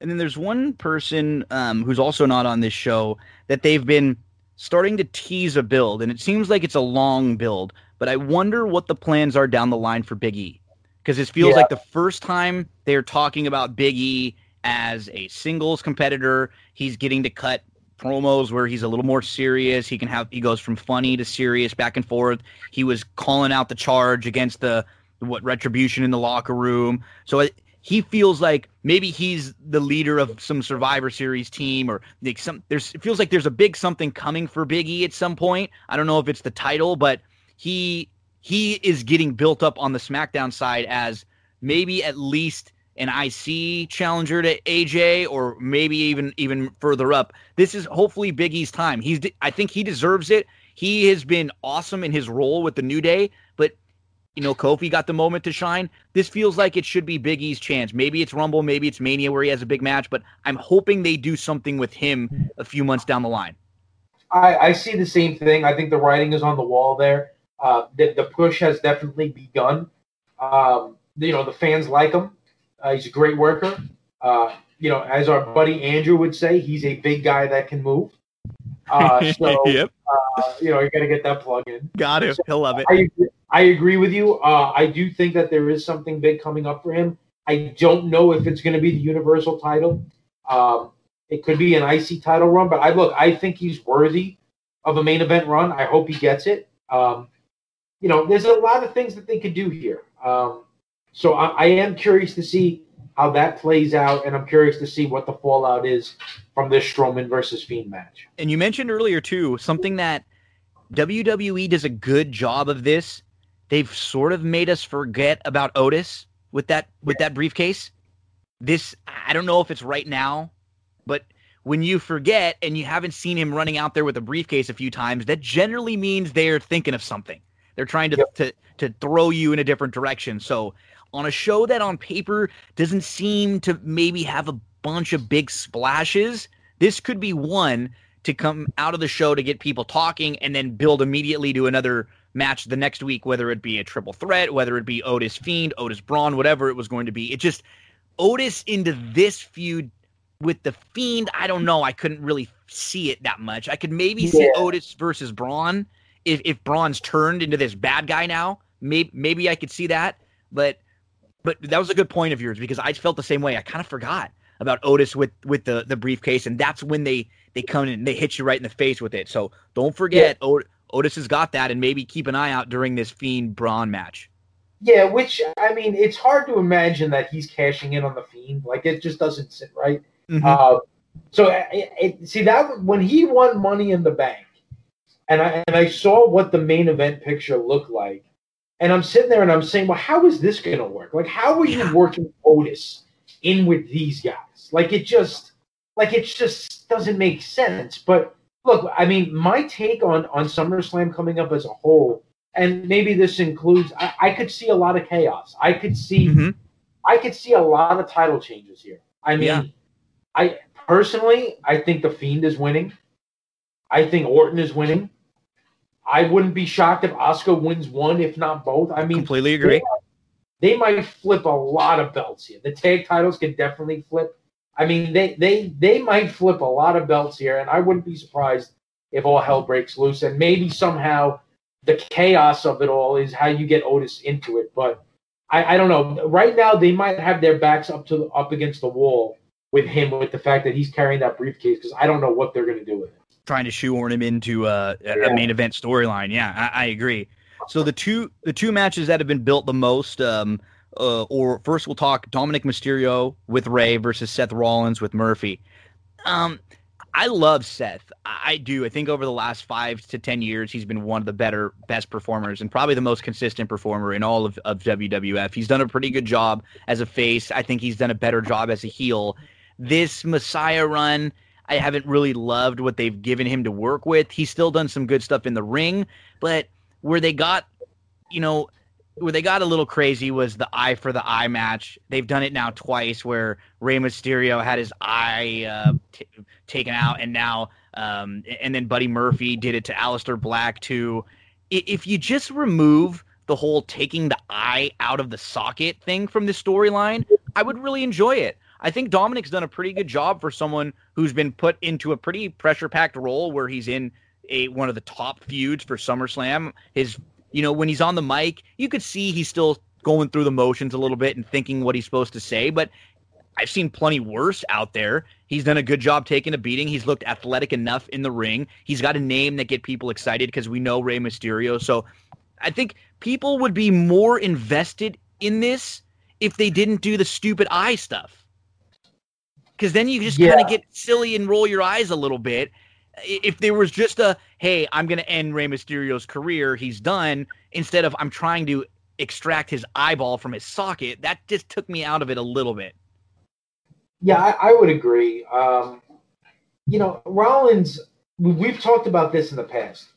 Rollins, for me, is a far better heel than he is a baby. Mm-hmm. I feel like his like his natural his character tendencies are more naturally heelish and more forced babyface. That being said, because he's such a good heel, he doesn't need this messiah shtick. No, just let him be a heel. He can do it on his own. Mm-hmm. Um, now they've done a good job in the fact that making this a street fight, and the fact that you're taking this kid Dominic and you're putting him in the ring with one of the best workers in the in the business. Yeah. Uh, on on one of the biggest shows of the year. I mean, that's that's a lot to ask of this kid, and they're going to cover up some of that with the fact that it's a street fight. Mm-hmm. So you're going to get kendo sticks, you're going to get chairs, you're going to get brawl, you're going to get Rey and Murphy will both be in the mix, yeah. I'd imagine. Yeah. Yeah. So you're gonna you're you're gonna take away from the wrestling part of it, and you're gonna get more of the brawl fight part of it, which will cover the fact that you've got basically a novice in there with a with an all time great worker. Um, so that that will help. Uh, what they're going to do, I, I, mean, I honestly, I, you really going to have Dominic Mysterio pin Seth Rollins at SummerSlam? I mean, is that actually going to happen? I, I, don't know. Um, it, it's hard to imagine, but at the same time, it's a street fight. You know, Rey gets involved, he does something. I mean, there's so many different things that they could do with this that I don't even know where to begin to guess what it's going to be. But you know, they have a blank canvas here, and they could potentially have some fun with it and do some good. So I'm curious to see where it goes. Yeah, I agree. I, there, there's going to be a lot of bells and whistles in this match. There's going to be a lot of outside interference. There should be, and that's what you said. I just is Dominic going to go over one of the biggest one of the biggest stars in your company right now? Early on, you're going to put him over over Seth, and maybe and maybe you are, and, and it's part of the storyline, and maybe I, have also heard that Seth is going to be taking some time off pretty soon because of uh you know Becky Lynch, and they got the baby, she's pregnant. He maybe he's going to go home for a little bit and and have some time off now, and and that way he can be back and ready for the build to Mania. Maybe we see, the, and I will say if that is the case with no Roman right now with you know Owens being in and out, no Daniel Bryan. It just feels like a lot of the big stars aren't there. And Seth has been someone, whether or not you love the storyline, he has been just an absolute workhorse and someone they've had to lean on heavily over the last couple months. Yes. Yeah, no, they, they have. They've relied heavily on a couple of people, and Rollins has been a cornerstone of the Raw show now for quite some time. I don't love the Messiah thing. I Me neither it's weird and and you know whatever. But you know he's done a good job of what he's been dealt. I feel I like Buddy Murphy. I, I, I think he does a good job. I think he would be fine just being Buddy Murphy. To be honest with you, he was I, good. He's great in the ring. Yeah, he's great in the ring. Yeah. So uh, I mean, it's good that he's aligned with with Rollins. It puts him in a big spot. I hope that he does bigger stuff down the line because I think he's a real. Uh, I, I think he could be a a real good piece of the puzzle, even up to the main event level uh, in the years to come if they do the right thing with him. But yeah, uh, you know, you talk about some things that WWE has had to do, some things they've had to think outside the box, and a couple of things you have to fall back to old reliable to kind of you know just secure a couple of things. And, and Rollins has certainly been able to do that for them. We get to the main event. It is Drew McIntyre, the champion, versus Randy Orton, and Randy Orton has been incredible um, since WrestleMania. Everything going on, he's been reigniting this legend killer character that he had years back, where he's gone through. You know, he's put Edge out, he put Christian out. Now the Big Show, Ric Flair, Shawn Michaels, all. And what I really like about this, Darren, is I think there's like there's been plenty. The ratings are struggling. Plenty of bad stuff that we see on our TVs or stuff that feel doesn't feel important each week.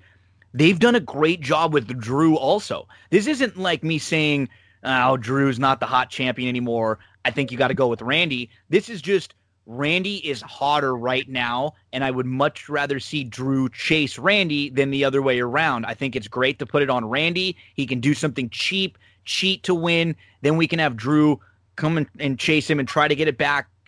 I think that's the way you go right now. And and we may Shawn Michaels teased some involvement with uh, you know, he said maybe I'm out there with the sweet chin music. So maybe we see some combination of these legends come come out, try to help Drew, something happens and Randy gets the win. But I think this is Randy's time right now. This I've never been just a pure Randy Orton guy because a lot of the times I was I was upset that he'd be put into feuds like you mentioned this a lot. You could tell when he's not into something. Yeah. And, and as a fan, that's you know I I'm always man, this guy's so good. He's so talented. Why is he? Why does this feel like it's not that great? It has not been the case at all with this feud uh, and with this character that Randy's had recently. I love it. They've been doing a great job with him. Yeah. So he, here's my take on what what's going on. I think that they've gone to Randy and they said, "Look, you know, we're really struggling here. Um, we need you to step up huge right now. We're going to put the belt on you. We're going to give you a run. But this whole chase of McIntyre and the, we, we really, really need you to dig down to the stuff that the you know the character that you can really you know personify and, and we really, really need you to carry the mail here. I think that's what's happened. Um, and he has delivered in every sense of the word. Um, I am a big Randy Orton guy because when he's on, there are few better. And I and and and you can, you know, mm-hmm. when you talk about character versus worker, you know, loop in mic work plus, in my opinion, the greatest finisher probably in the history of wrestling. Believability to everything from yeah. from his yeah. his pedigree with his dad to just the way he presents himself. He comes off like a dick. You know what yeah. I mean? Like he just he always. That's why he's a better heel too than a baby face, and he's oh, fine oh, when he's oh, kind of that ed, that really edgy baby face. You know, but he's so great because I genuinely think he wants to kick everybody in the head. Like, I think this is like when he talks, I'm like, this is who this guy is backstage. He really comes off very, you know, early Austiny heel. Even like, I just don't care about any of you. And he's even said it. I mean, some of his promos, he's like, I'm better than all of you. I mean more to all to WWE than all of you do. They know it. They'll never fire me no matter what, even if I half-ass it some of the time. Like, just telling us that is great. And this is this is maybe my favorite version of Randy Orton or damn close to it. I, will tell you what. You talk about if we if we look at the last twenty years, you know, and, and you talk about Cena and you know Rock and Austin and Triple H and Roman, all these big big headline guys, and Randy Orton. Even though a lot of you know he's looked at as as a big guy, but he it's always been like the kind of thing with Randy where sometimes he treads water and when they need him they go back to him. Like he's like old Reliant. Mm-hmm. But 15 years from now, we're gonna look back and a lot of people will be like, you know what? That guy was a lot better than I gave him credit. Super underrated because you yeah. just he's yeah. one of those guys that you sort of take for granted because you figure he's always going to be there just like you said. The, yeah. He's like what the good hand. Oh, he's a good. We can kind of inject him into to anything. But I will say WWE has always treated him very even treated him very important and talked about him and even in the last six months talking about him like he's one of the greatest. So even when he's not in those big feuds they still discuss him like he's one of the all-timers and i, I agree. I think hindsight will be 2020 when he's when it's all said and done and we'll look back and go like all of those folks you mentioned, he was basically a bridge to with with all of them from the very end of that Attitude Era into today. He worked with so many different guys. I mean, from the Legend Killer stuff, the youngest WWF champion ever, I mean, all this. I mean, it's sad to say, and even think about it. I mean, he was working with Benoit all the time ago. You know what I mean? Which was year, years back, and he. Yeah. You forget how long he's been around and continue to work at a high level. It feels like he should be older, and he shouldn't be able to do as much in the ring right now as he does. Yeah, no, I, I agree. I, I mean, from that standpoint, like with with with with the stuff that he's done with so many different people and being able to kind of like transcend that character all the way through, regardless of who he's working with. you know, like the SummerSlam moment where he, you know, where, where he uh where he beat Daniel Bryan after Bryan, like everybody was celebrating. That's great. I mean, people, Oh, people was hated great. it. People Oh, was hated it. It was phenomenal. It was so great. phenomenal. This, I mean, yeah, people when, when he's gone, that you're gonna miss him. There's, I mean, he, I mean, when he's done, you're really gonna miss him. And um, I mean, the stuff that he's done the last few months has been tremendous. Um, I'm looking forward to a title run with him. There's a lot of different things that they could do. Um, and yeah, I mean, when it comes to Randy Orton, like you said, you know when he's not fully invested. But my God, when he is invested, the stuff that he does is second to none. And uh, I'm I'm really pumped for this match. I love Drew. Uh, I feel bad for him that that this has been his title run. That it's been during this COVID era. He deserved better after everything that he's gone through and worked on to get to where he was. And I, and I'm sure that they're going to give him another opportunity. He's He he's put himself now. The one Yeah. thing this did was it did make him feel legitimate. Whether or not he's had the you know he's had to face Dolph a few times, he had the Big Yeah. Show stuff. He hasn't had the like those are the normal like he hasn't had the list of really great competitors, and this will be like his first really well built big match since having Yeah. the title. But I agree. He, before WrestleMania, i before the Rumble, I think, because they did a great job from the Rumble to WrestleMania. As soon as he won that Rumble, he really did feel a lot bigger than he ever had before. And now he legitimately feels like he deserves to be a main eventer. I don't think what's going to happen with Kofi is going to happen with him, where he's just going to drop right back down in the middle of the No, card and become he- non-existent. He feels Yeah. like he's going to be a perennial top guy now. Yeah. Well, you know, and and also he's not. It's not going to happen because he's you know Vince loves the big guys and he's Mhm. a big guy. Yeah. Yeah, that's not that's not going to. He's going to stay up there. He'll get another. He'll get another run at some point. There's a lot of different things that they could do with him. Uh, but yeah, I mean, I'm looking forward to this match. Uh, you, if I were them, what I, how I would end this, uh, I I would leave four guys in the ring after getting RKO. You you could bring bring down Sean again, bring down Flair, bring down Triple H, hit RKO's on everybody, and the and the thing ends with Orton holding the belt with everybody just laid out in the ring. That would be great. That That's would- what that's how, that's how I would end this pay per view, and then you can do whatever the hell you want from there. I agree. It- It's it's got to be Orton. It's it's his time right now because he the I don't like when they wait too long for th- you got to strike when the iron's hot. Strike right now with Orton. He's hot. He's one of the buzzy things that people are talking about. He's one of the most positive things you have coming out of your shows week in and week out.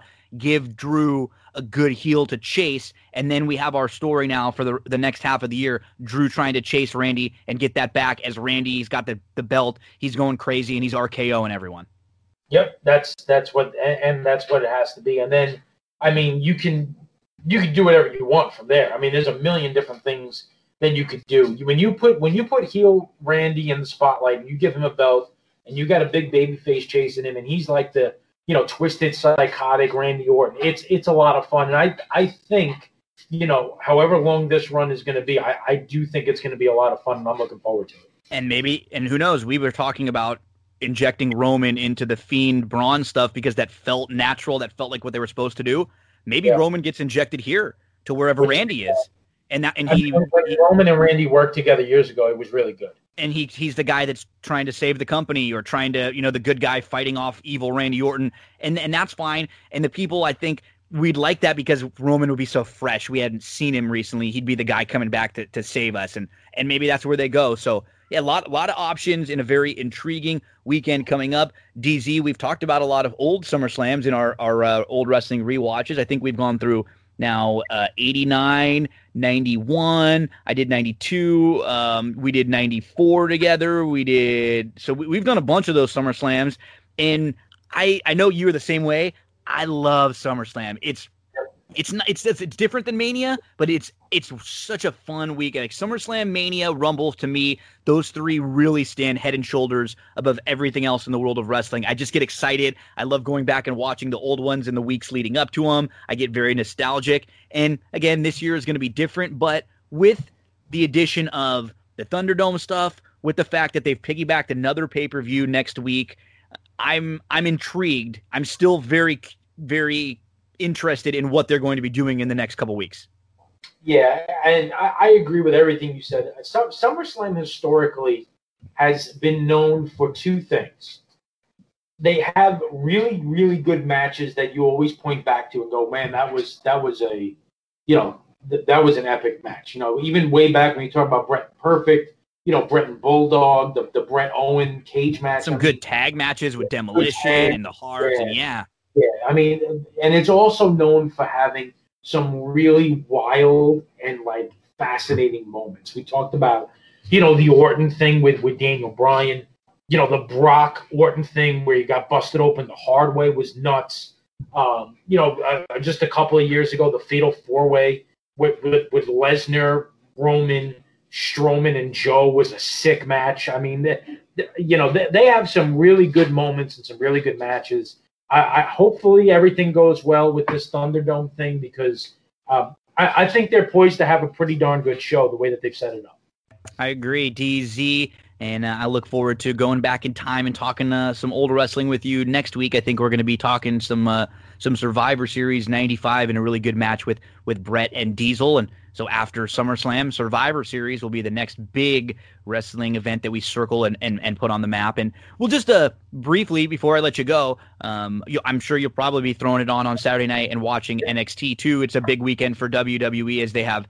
Um, I mean, talk about the next week. So we got Friday SmackDown with the new Thunderdome stuff. We got Saturday NXT. We've got Sunday Survivor Series. We've got Monday Night Raw.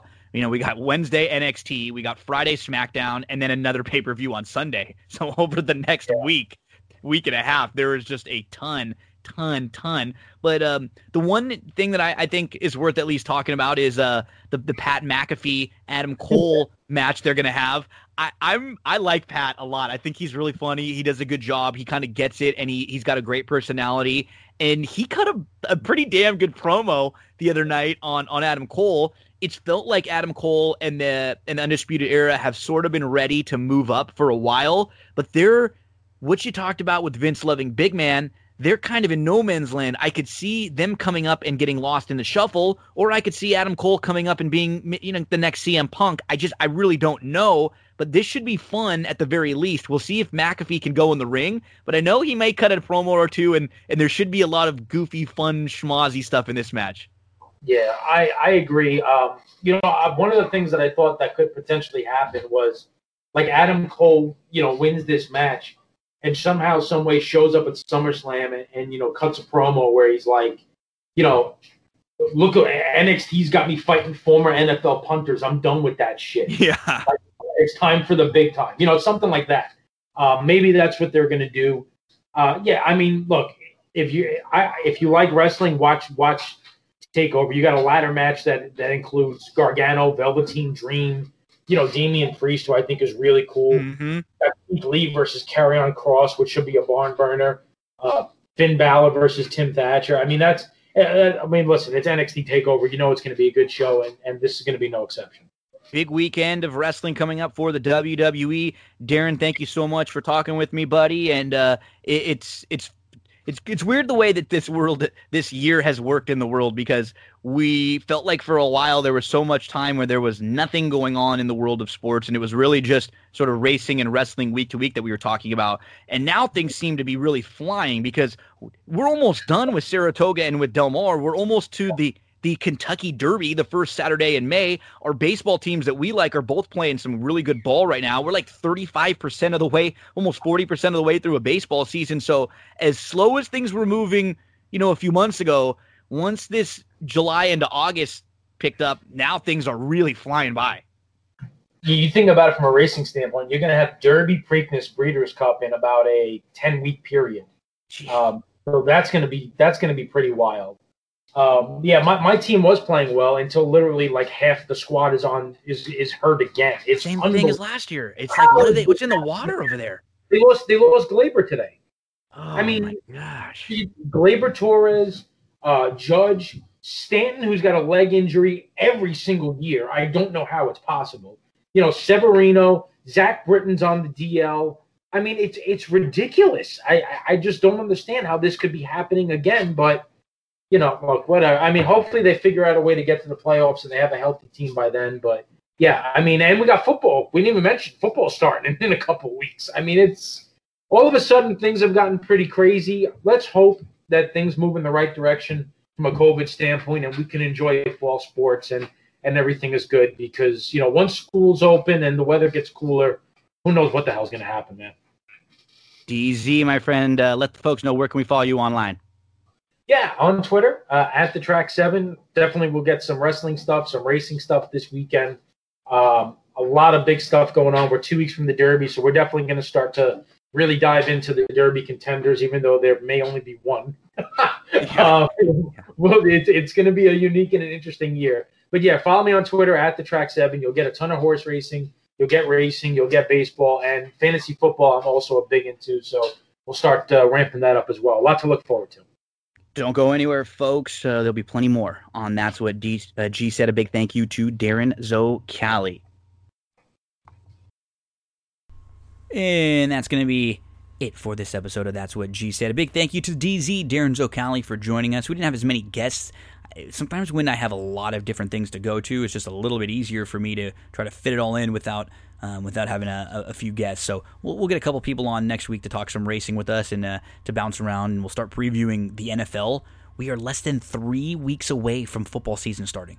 So we're going to have some fantasy football previews coming up. We'll go through positions. We'll start, you know, again looking into some of the teams, previewing some of the players who have opted out. We'll again look into schedules. We'll start talking from a betting standpoint too. So if you're an NFL fan, you've been waiting for NFL we will be covering a ton of it. I'm someone who watches all the games every weekend after. I'll go back on Monday and rewatch every single one of them. I'll help you kind of recap and see if there were things going on in the games that we didn't find. So, really looking forward to NFL. We can throw that on top of what's going on in baseball and in the NBA playoffs. And yeah, we're only a couple weeks out from the Kentucky Derby, that first Saturday in September. So, we're going to be looking at you know September and October unlike any time period we've ever had before. There are going to be more major sporting events going on, and we are going to have so much to discuss here on That's What G Said. Thank you, folks. Don't forget, subscribe, rate, review, share the show around with your friends, and let's kick some butt this weekend. Joey Cleveland, take it away.